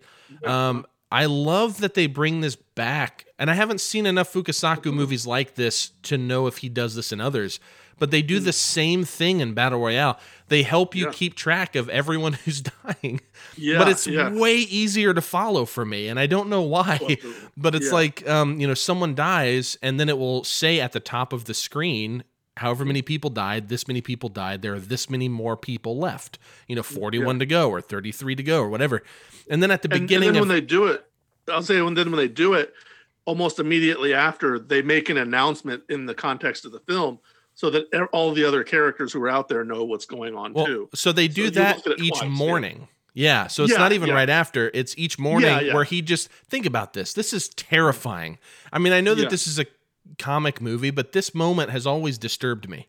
He Uh-huh. just nonchalantly plays like Clair de Lune or something, uh, like this like classical music, and is Yeah. just reading teenagers who have been murdered or who have died. Yes. And it's Yeah. on this huge. Li- it reminds me of like a camp or something, you know, like where. Yeah, um, but yeah, it's just like exactly these right. huge, huge, um, sp- like not speakers, but these loud, uh, like um, what do you call those? I don't know why I can't think of. Uh, but basically, it's just like a, a, this this huge uh, intercom system or something, you know, Yeah, uh-huh. and they can hear it all over the island. And um, he just is reading off while they're trying to like find something for breakfast or something, you know. Yeah, and he's just yeah. playing classical music and nonchalantly reading off who has died.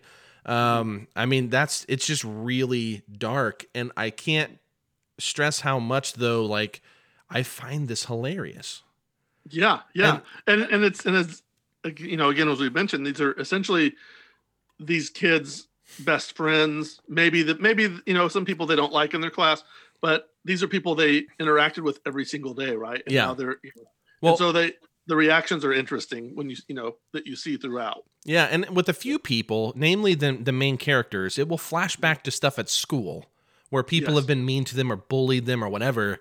Um, and one thing that I love about this that makes it so much funnier, so so just to add some more kind of blatant humor, at least in my view, um, to what sounds like we're just sick fucks talking about you know teenagers dying, right, um, is like right. every character has like a different story, right? So you have these like you have this uh, these two young ladies that see each other, and they're like facing off against each other, you know, uh, and and one has a blade and one has a gun, and of course, you know, one of them brought essentially a knife to a gunfight, so she's kind of on the on the retreat a little bit, but she eventually gets the gun back, and she's like, "I'm basically gonna kill you."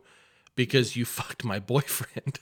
Yes, yeah, absolutely. So it's like this like like soap opera level melodrama Yeah, from uh-huh. teenagers, but what adds the dark humor is instead of just being catty and fighting or instead of just like talking it out, they have deadly weapons that they Yeah. can then take out their anger on Yeah, these yeah. people and it is beneficial for them because they might be able to live. Um, I mean, all of the school politics are at play. Yeah. All like mm-hmm. all different personality types are at play, and it just really comes together as like this really melodramatic dark comedy. What were you gonna say? Yeah, yeah. Well, I was gonna say it. It kind of it kind of smacks of the Purge in that way. You know, the the Purge. I'm sure is has yeah. this film. This film has got to be partly you know an inspiration for for the Purge, and and that that aspect of it's how it's like that a lot is where yeah you you learn things about the characters interactions they've had that gives them this motivation to kill each other or justification or you know there's a lot with um uh, a couple of the I, I think it's not I think it's Nanahara is one of them that is um the you know some of the girls like they have crushes on some of the boys and vice yeah. versa and and so there's these fights over that and there's a terrific scene with um where someone and I don't even remember which of the characters it is um, is injured. It may be Nanahara if I I don't remember right. Um, where he's he's in the other room and he's you know they've got this girls have him bandaged up. Yeah, a couple of them have a, a crush on him, and this one girl's weapon that she was given was poison, and so they're making him food, and she poisons this food, and then one of these other girls and this it's this total teenage girl show off moment jumps in is like, "Oh, look, here's the cute boy's food. I'm gonna have a bite of it." And she has a bite, and she like instantly is like spitting up blood. And, yeah. and then one of the other girls gets who's got a gun gets pissed, and she's like, "Which one of you did this? This is poison." And the girl who actually did it kind of slinks back into the you know in she's like, underneath the sink yeah. cabinet yeah while they while they kill each other when she's the one who's done this. And it's it's the the girl the this is like for me a it it kind of hit close to home with like you know when you're when you're you know 15 16 years old and seeing a girl who is just very carelessly showing off that was that moment for that one girl yeah she's like oh look here's his food look i'm gonna have a bite and she takes a bite you know and the and the girl who's poisoned it kind of you know, does one of those like uh, uh and then she just kind of stops and's like slinks you know, back. Yep. Yeah. And that scene also, despite like I mean, what a brilliantly uh blocked scene in my view. I yes. love how that whole thing's put together. But that is one of the most Tarantino scenes, in my opinion, of the Absolutely. whole thing. It feels like I can just imagine him watching it and being like, I'm gonna use this in all of my movies now.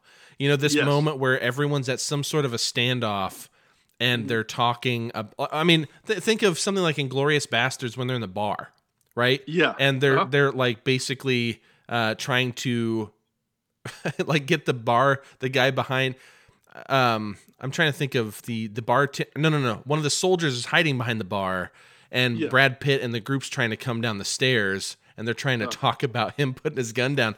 Just just just the structure on paper is what I'm getting at, not exact scenes. Yeah but that type right. of writing structure really does uh, is slightly like loosely reminiscent of this this uh, scene. This is probably my second favorite scene. It was the one I was actually looking forward to after that whole introduction of what the battle royale is. Um, yeah. After that, I'm like waiting for this lighthouse scene where uh, he's all bandaged yeah. up, and these young girls are just like talking about. I mean, it's just it's just the most middle school dialogue. Like they have the yeah, crush absolutely. on this boy. One of them's making food for him. They're gonna have a great time, and then. Yeah. Uh yeah, just chaos ensues and the poison's gross and she's just like puking up blood and it's just it's a it's a big mess. It, it's great, man. Yeah. The the other one the other scene I wanted to um touch on um, was the there's a there's a scene that and it I think it's it probably is a takeoff on Western a Western trope more than anything, where I believe it's the the anime guy, the the machine gun guy, is fighting it out with this girl who is I don't know, she's trying to protect the guy that she's in love with or something. She's she, it's supposed to be this big character moment for her where she's gonna she's finally fighting back against someone like fighting back against the bully or she's protecting someone. I, I don't remember even the whole context of it. But instead of her getting her revenge, she is just completely mowed down by this guy. Like it, it's this it's it's the moment you've seen a hundred times right in a movie where the the girl stands up to or someone, the weaker character, stands up to the bully and gets you know has their moment back right where they you know they finally take out the bully. But instead of that she like she goes she gets shot and she goes down and she gets back up and she's just determined and it's it's like very heroic only for her just to get freaking mowed down completely again. Yeah. And it, it was it's just so it's really brutal and it and you can see that I just had this like, you know, you, you get that swell inside of you, like, yeah, yeah, yeah. And then you're like, oh, wait a minute. Yeah. She just, you know, this did not turn out well for her. So yeah, it's it, a bummer. It was, yeah. And it, and it's just, it's a really cool scene.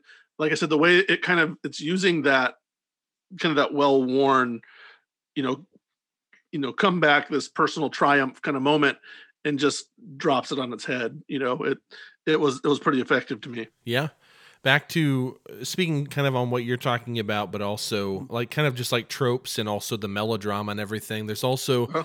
a scene. I'm going to try to speak a little loosely here, but there's a scene where Chigusa, uh, uh-huh. who is the character that goes on to be Gogo in Kill Bill, uh-huh. excuse me, uh, Chigusa uh, is injured at one point, and there's this boy that she usually runs with, and he's on a bike whenever they're at home.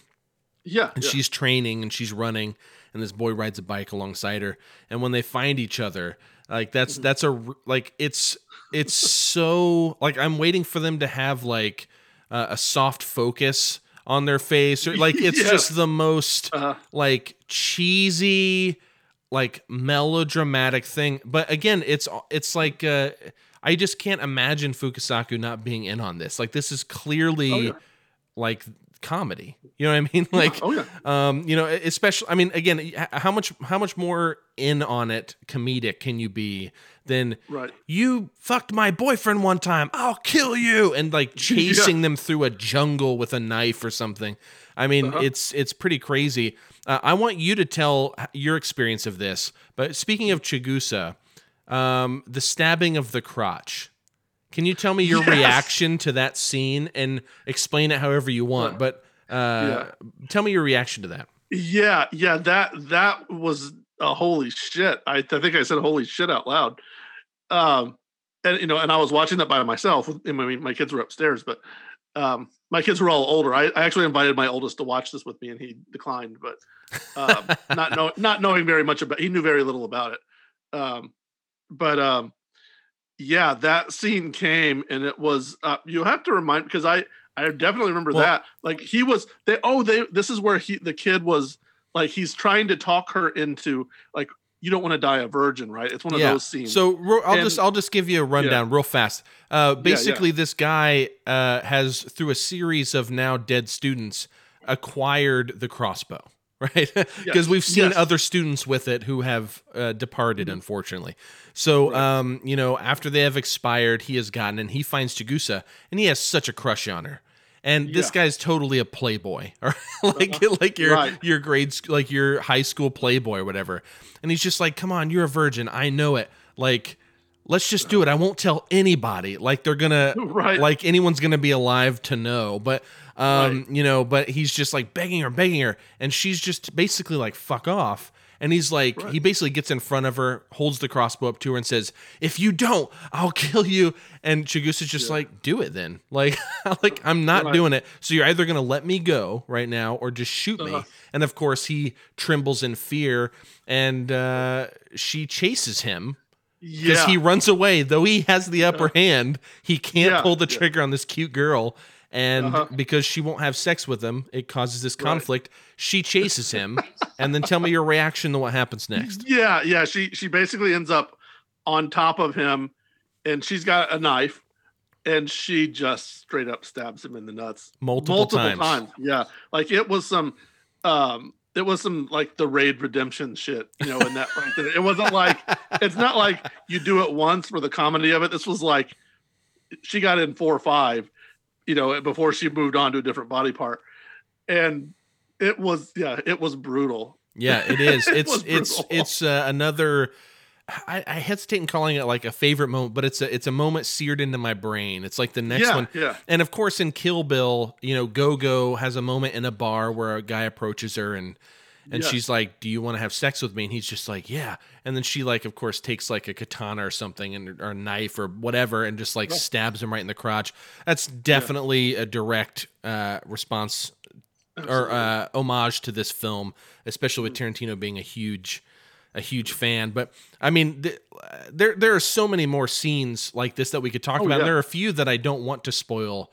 Um, Yeah, namely the phone call. We'll just call it that. Yes, Uh, that's yeah. one that if you if you've seen it, you know exactly what we're talking about, and it's great. Uh-huh. And if you haven't seen it, uh, then watch it and you will know.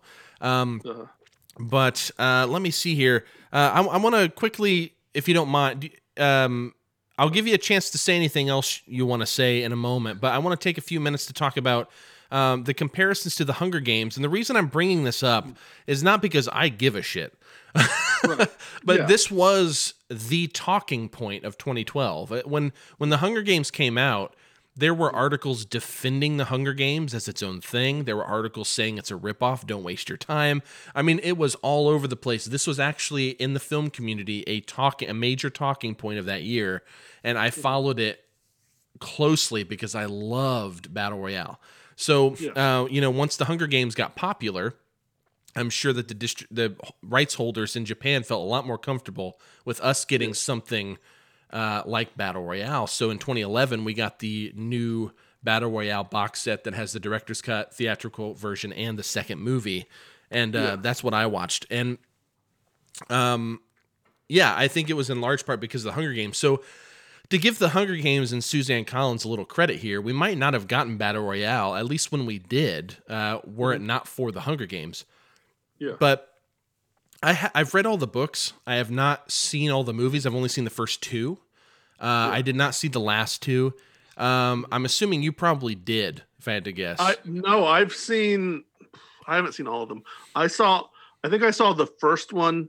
I saw the original, and then I think I saw the first Mockingjay. mo- I don't even remember if I saw the second one. yeah, yeah, The I- last film was two part, right? Yeah, yeah, exactly. Yeah, and and I I saw them because I'd read the books and I was watching everything. You know, like Yeah. e- everything that came out in those years. It was like I was trying to Yeah. watch all of it. And I, so I saw the first two in theaters, but I, I never got around to Mockingjay Part uh, One and Two. But here here's the thing. So th- there's a there's a obvious overlap here with the Hunger Games and Battle Royale. You have these young people going into a uh, a foreign location.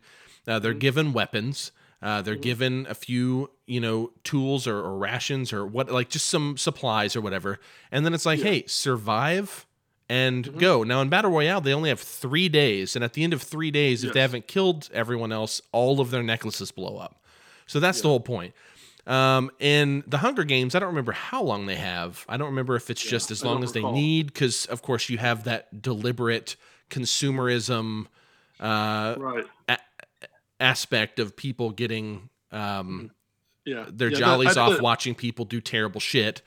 Yeah, I Um, think the necklaces wasn't a was not a thing in the Hunger Games, right? No, was- no, no, yeah, no. There, there but- was not that that part of the conceit wasn't there. yeah. Yeah. and it was also like this fabricated uh, landscape that they were in, where they could actually manipulate it. So take Right. the take the necklaces out, but they can also throw in fucking lasers from the sky if they want to. You know what I mean? Like they Yeah, can uh-huh. electrocute someone dead.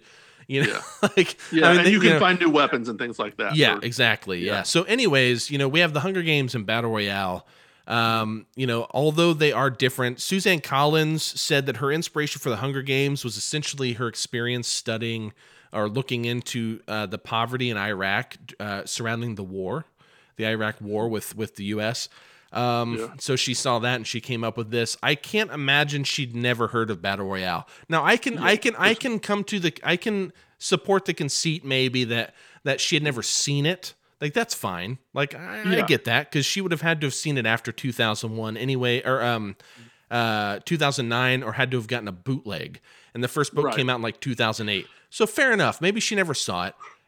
Right. I can't imagine her not having heard of at least the manga because that was like really a big deal.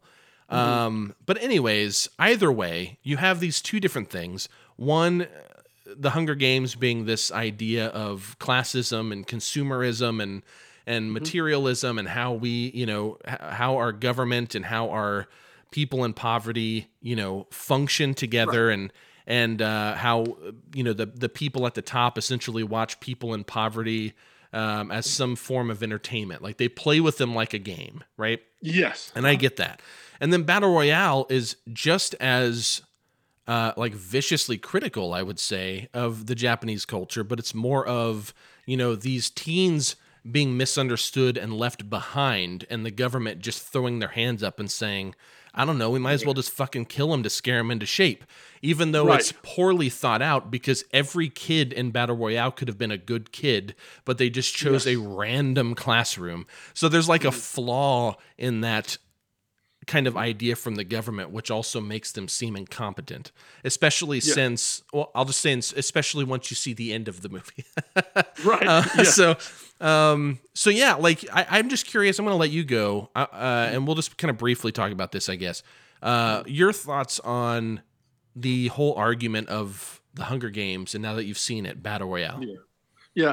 I mean, to me, it's there's enough different to you know to justify to me. I mean, there's I mean even battle you know battle battle royale is not an you know even is not an entirely original idea in itself here, right? Like you know th- this goes back to something like the most dangerous game, right, where a man is hunting another man, which is kind of the you know maybe the genesis of this sort of idea anyway. And we've had you know umpteen incarnations of that you know over the past you know 40 50 years uh, in in cinema. And you know in, in cinema in comics and you know whatever you know genre you want as far as mass media goes. So in that sense it doesn't bother me too much. It, it doesn't feel to me like a complete tonal rip off it doesn't feel you know there's a lot more going on in the hunger games um, or a lot of maybe not a lot more but a lot of it's different. Um, it's it's pretty obvious that the there you know that there are similarities. It's you know that's very very obvious. It's um and there ha- yeah there has to be some sort of inspiration. You know she has to have seen it in some sense or uh, heard about the idea. It's not you know like i said not the most original. You know it's not it's not a terribly it's not a huge thing to say you know she could have come up with this idea separately on her own because it's not you know the just as a general idea it's and I'm trying not to be, you know, overly critical. Like I'm, I'm just saying, like it's not the idea itself is not like this some some giant act of genius. I'll just say it like that, right? Like th- this is a very good film and I love it, but this this is an idea that you know a tenth grader could come up with. You know, just kind of the you know, well, what if we just like, what if everybody in my class had to kill each other? You know, like you, you, anybody can come up with something that simple. It's very it's a very simple idea. It's it's uh, it's it's simple but it's controversial and it has you know and there's a lot of ways to go with it. Um so to me i'm like okay whatever. I'm not i'm not gonna just be like oh the hunger games is just a rip off of you know like i'm i'm no huge hunger games fan honestly to begin with hence i've not even seen all the movies much less read any, any of the books but you know i i'm willing to say even if even if she is even if she did watch it and go i'm going to make my own version of this and is now kind of you know lying about it a little bit i'll say so what? It's different enough that i'm sure. not going to you know i i can't you know disparage one over the other yeah. just just for that sake because yeah. because they're different in so many ways. Absolutely yeah. You know I, as someone who read the books i read it because i was uh, married to my daughter's mom at the time and she mm-hmm. was reading the books and she was about halfway through the first one. She's like this is so good and I remember yeah. I, I had a Kindle, so I got it on my Kindle at the time. And I was reading it, and I didn't think it was like that great of writing, but it was a Dude. fucking page turner. I'll be damned. It was like one of those things where I would read like a hundred pages trying to go to sleep, but I just couldn't because I, regardless of whether I gave a shit about what was happening, I just wanted uh-huh. to know what was going to happen. You know, right? Yeah. Uh-huh. like I didn't, yeah. I didn't love the books, uh, but uh-huh. I did enjoy them. I had a good time. It was just kind of. Uh, popcorn entertainment for me right, in, in, a strange yeah, way. Yeah. And and I did appreciate the overall uh, idea behind it. But like reading the book was different than like watching Battle Royale for me because even at that time I probably didn't even know it was a con- like a manga at the time. I found out way later.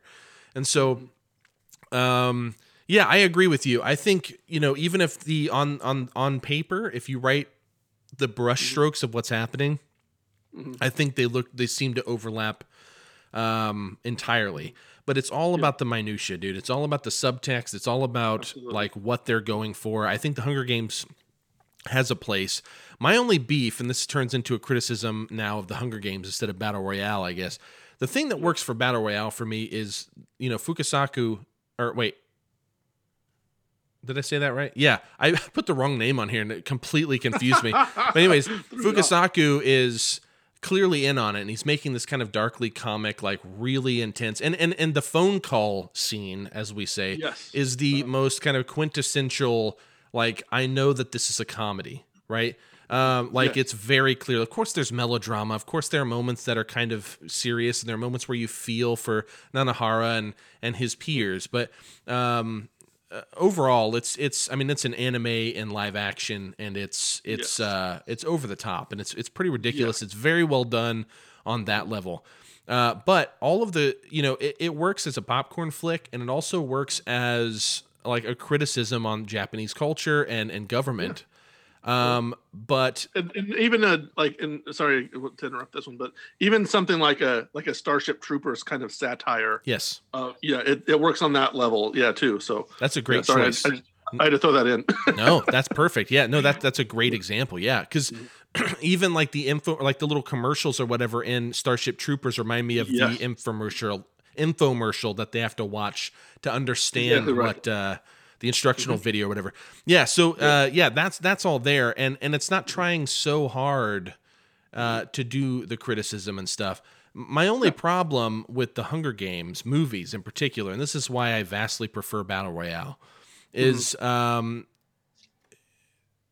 honestly they're they're they're a P, they're PG films for a violently rated R yes uh, story. And and Yeah. and the the vi- I got in trouble in school because I remember arguing with not only a professor but also a bunch of students in a film class when I was an undergrad. Um, and I saw this and I was like, it needed to be more violent, and they were Yeah. appalled. And I Yeah, was like, I- no, it defeats the whole point because the point is you're supposed to be disgusted by this. You're supposed to it's supposed to be abhorrent. That's why the people in the capital are disgusting. If it's Yeah. not that, we are the capital. Like this is a popcorn flick now. And that's what it felt like to me. And and I I uh, I didn't like hate them, but it was very much kind of like two and a half to three out of out of five kind of territory for me because it was just like, man, uh, you're just missing the whole point here to me. I mean, it really felt like it missed the point. And and my point is like, I don't think Battle Royale did that. I don't think it missed the point. I think um we're allowed to be disgusted and we're allowed to be we're allowed to also I mean, what's it say that we laugh at this shit? You know what I mean? like like Exactly we right, yeah. laugh at at you know this guy nonchalantly reading deaths on an intercom. You know what I mean? Mm-hmm. Uh, so and and we laugh when a, a boy's necklace blows up and he sprays blood all over everyone. Like it's comical. And Mm-hmm. it's also disturbing, and I think that also says something about us as viewers. I think this Mm-hmm. film is, um, I don't think it's perfect by any means, but it's very entertaining. And I think uh, because of the things I just mentioned and so on, Mm-hmm. I think it actually says a lot more than it, get, it gets credit for. Um, And uh, I, I strongly encourage uh, anyone to to watch Yeah. this if you can handle violence at least, uh, because it is uh, hyper uh, violent uh, as as uh, as they would say in A Clockwork Orange, a bit of the old ultra violence. So uh, as Alex would say. So um, if you want to see this, uh, this is also, I believe, did you see this for free on Amazon Prime? okay so here get it here's I- my story That was I- me I setting you up actually for it. Yeah. yeah, I actually have. Okay, so I actually want to. Um, before I do that, I want to comment on what you say on what you said uh, in terms of your argument. Please. I complete. I completely agree with you. uh, By the way, about the Hunger Games being not violent enough. It's that, and that film was so important, and maybe even self-important in all of those scenes. You know, where they're actually doing that. You know, having the the Hunger Games, when there's actually the you know the battles, the combat going on. People like with stuff, you know, I and I brought up Starship Troopers, which is another one where that people miss completely miss the point on a lot of times. That it's when there's something so over the top gory like that, people have that reaction of just being disgusted and it just turns them off as opposed to them being able to look at it through the, the lens that you look at it you know through and say yeah this is what they're this is what they're going for this is this is an indictment of us, you know, as much as anything. An indictment, yeah. And and you know what what popped into my mind when you were talking about that, how they were arguing with with you on that on that point. You know, you and you talk about, you know, we laughed at the guy reading the names and we laugh at the blood splatter. You know, let's go back and look at Looney Tunes.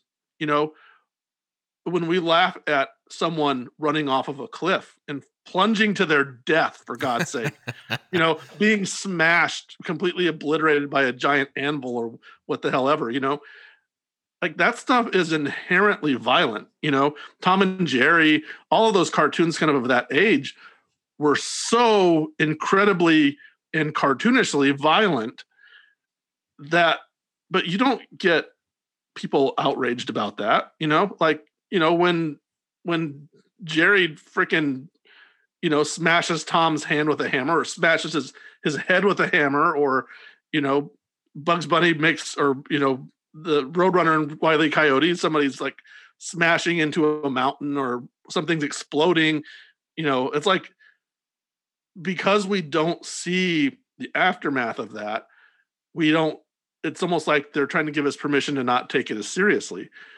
But then you know then that became a thing later on where they're like well what about when kids are imitating that stuff you know and it's like nobody's going to imitate that if you know a necklace blows up and blood sprays out you know or someone's arm is cut off or you know like it's not funny it's funny not funny you know not to the extent that someone's going to you know actually so it's like yeah. I, I would i would give you that argument which one of those is is worse you know the you know battle royale where you see all of you see the horrible aftermath or something where they sanitize it like the hunger games like you know you know the like looney tunes where you don't really completely see the full aftermath you're you're losing a point and you also have you know you also are watering down the impact of what you're watching yeah impact is a really important thing and I'll just mm-hmm. say this too, and I don't remember, and any listeners can can remind me if they want, and if you know, you can too. I don't remember Katniss Everdeen ever having to kill someone she was close to. Only right. maybe the people that she didn't like or that were bad, saving mm-hmm. that character from any kind of yeah. moral uh, mm-hmm. issue mm-hmm. to that level where she might have to kill uh, like you know the boy she loves or whatever which right. if i remember correctly spoiler alert the second one they escape if I remember yeah. correctly. So yeah, um, really. she doesn't have to confront that. I mean, mm-hmm. think about how much more it would make the capital seem so fucked if she had to yeah. kill someone she loved. Right, you know what yeah. I mean? And well, and, yeah, and that, and that isn't the part with the stuff with Peeta um, is her actively choosing not to kill him, right? Yeah. That's, yes. That's a bit a major. Yeah, I mean, that's the whole part of it. point. Yeah. And and I yeah. get it, and I get it, and again, this isn't like a, a full on like criticism of of the Hunger Games. Again, I, I didn't like hate them or anything. It's just no, very yeah. disappointing. And and all of this Hunger Games talk is just to say that I think Battle Royale does this a lot better. And what yeah. makes me sad is a friend of mine, and Pat, if you're listening, he was a former guitarist uh, in my band. He was also in Gwen Stacy. If there are any Gwen Stacy listeners out there. Uh, but anyways, uh, my buddy Pat, he gave. I looked on Letterboxd. He gave it a one and a half out of five. What? Battle Royale. Get the fuck out of here, Pat. We need to have a talk. Maybe I'll have you on here. maybe, maybe, maybe I'll uh, uh, bring you on just so I can tell you why you're wrong. Um, but no, uh, I I feel like some people really mistake this as just some kind of splatterfest and mm-hmm. as just uh, you know like very cheesy and violent and gory and it's disturbing because it's kids without understanding right. i think more of like what the film's saying and and uh, I'll, I'll, defend battle royale all day. Um, but yeah, like I said, um, well, actually, you were about to say this. Where, where did oh, yeah, you yeah. see this? Yeah, yeah, yeah. So yeah, so my story. Um, so you can watch this for free from Amazon Prime with ads. Okay. Oh yeah, yeah. I um, forgot. Yeah. So so I turned that on, and not only is it on with ads, but it's also an English dub. So that's the worst thing I've ever heard. Right. Yeah. So I got about three minutes into it, and and the the opening scene, um, you know, the the news scene with the the, the reporters rushing at the the girl, yeah. is is still in Japanese, and subtitled, and then it goes. I think it goes to like title card or something after that or whatever. But the transition comes, and then they um, when it goes to uh, Nanahara who finds his dad. Uh, when as soon as that, that scene hits, it's an English dub, and I actually turned it off and went and rented for three ninety nine the English subtitle version because I was like, this is not going to do it. oh, so, so they I, have I the other version on Amazon. Yeah, yeah, but you oh, have okay. to rent it. Gotcha. Yeah, yeah. So yeah, so on Amazon you can either rent the English subtitle version or um, watch for free with ads and an English dub. Which I was like, I was like, the hell with this. Don't ever do that. Do not be Austin circa, you know, 2003. All right. right. Subtitles are our mm-hmm. friends. We want to see it in the full context. Do not watch the dubbed version. I will yeah. be personally angry with you.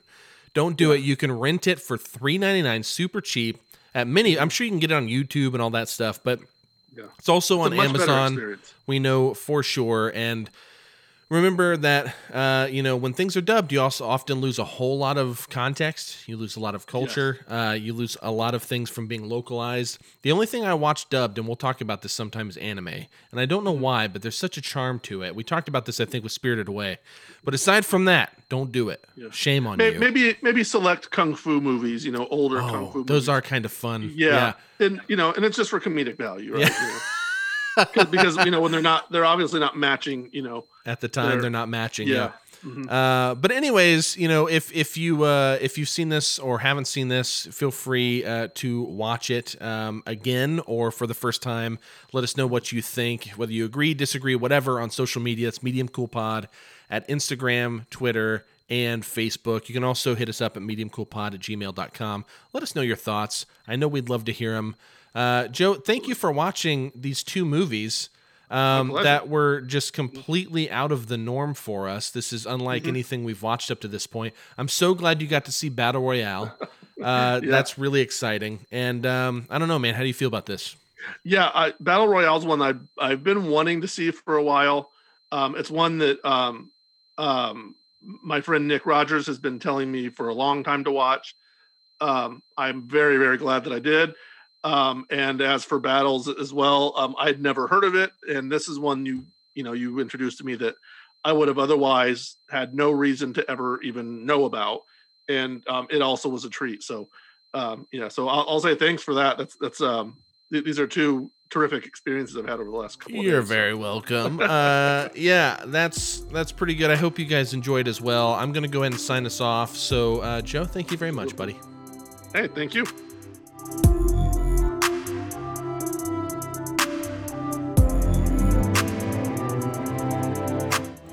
All right, big, big, big shout out to the late and great Kinji Fukasaku. Definitely go over to IMDb or Letterboxd or wherever you want to and, and find out what movies Kinji Fukasaku has made. If you're a big fan of Tarantino, he's a guy you should definitely be looking into, he being Kinji Fukasaku. Uh, dude made a movie called Street Mobster, which is supposed to be really good. If you remember my conversation with three of the guys from the band Bane, um, in the very first bonus content we ever did, uh, James Saboni told me to see Street Mobster, and that movie is by Kenji Fukasaku. So definitely check out his work. Um, it's a real shame that he died 18 years ago. Um, the guy was honestly really talented, really interesting, and um, yeah, a big a big yakuza uh, movie guy. So Anyways, all that said, please, um, you know, as I said during Joe and I's conversation, uh, you know, if you agree or disagree once you see it, or if you have seen it, please definitely reach out to us on uh, Facebook, Instagram, or Twitter. That's facebook.com backslash Medium Cool Pod. You can also search Medium Cool Pod on Instagram, will pop up, or at Medium Cool Pod on Twitter.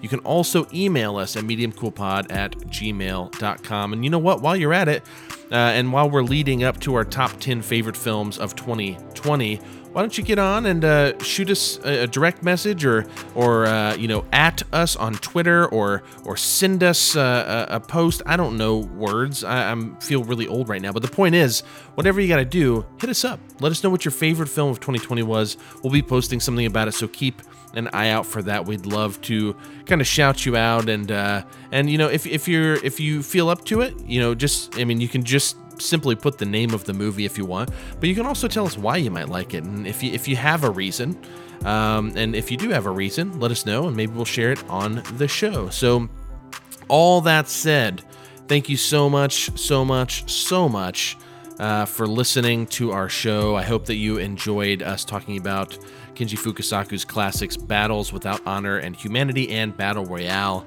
And, uh, you know, have a great week. We'll see you next week with our Cassavetes Marathon wrap up, uh, looking at uh, opening night and Love Stream. So until then, good night, good luck, and take it easy.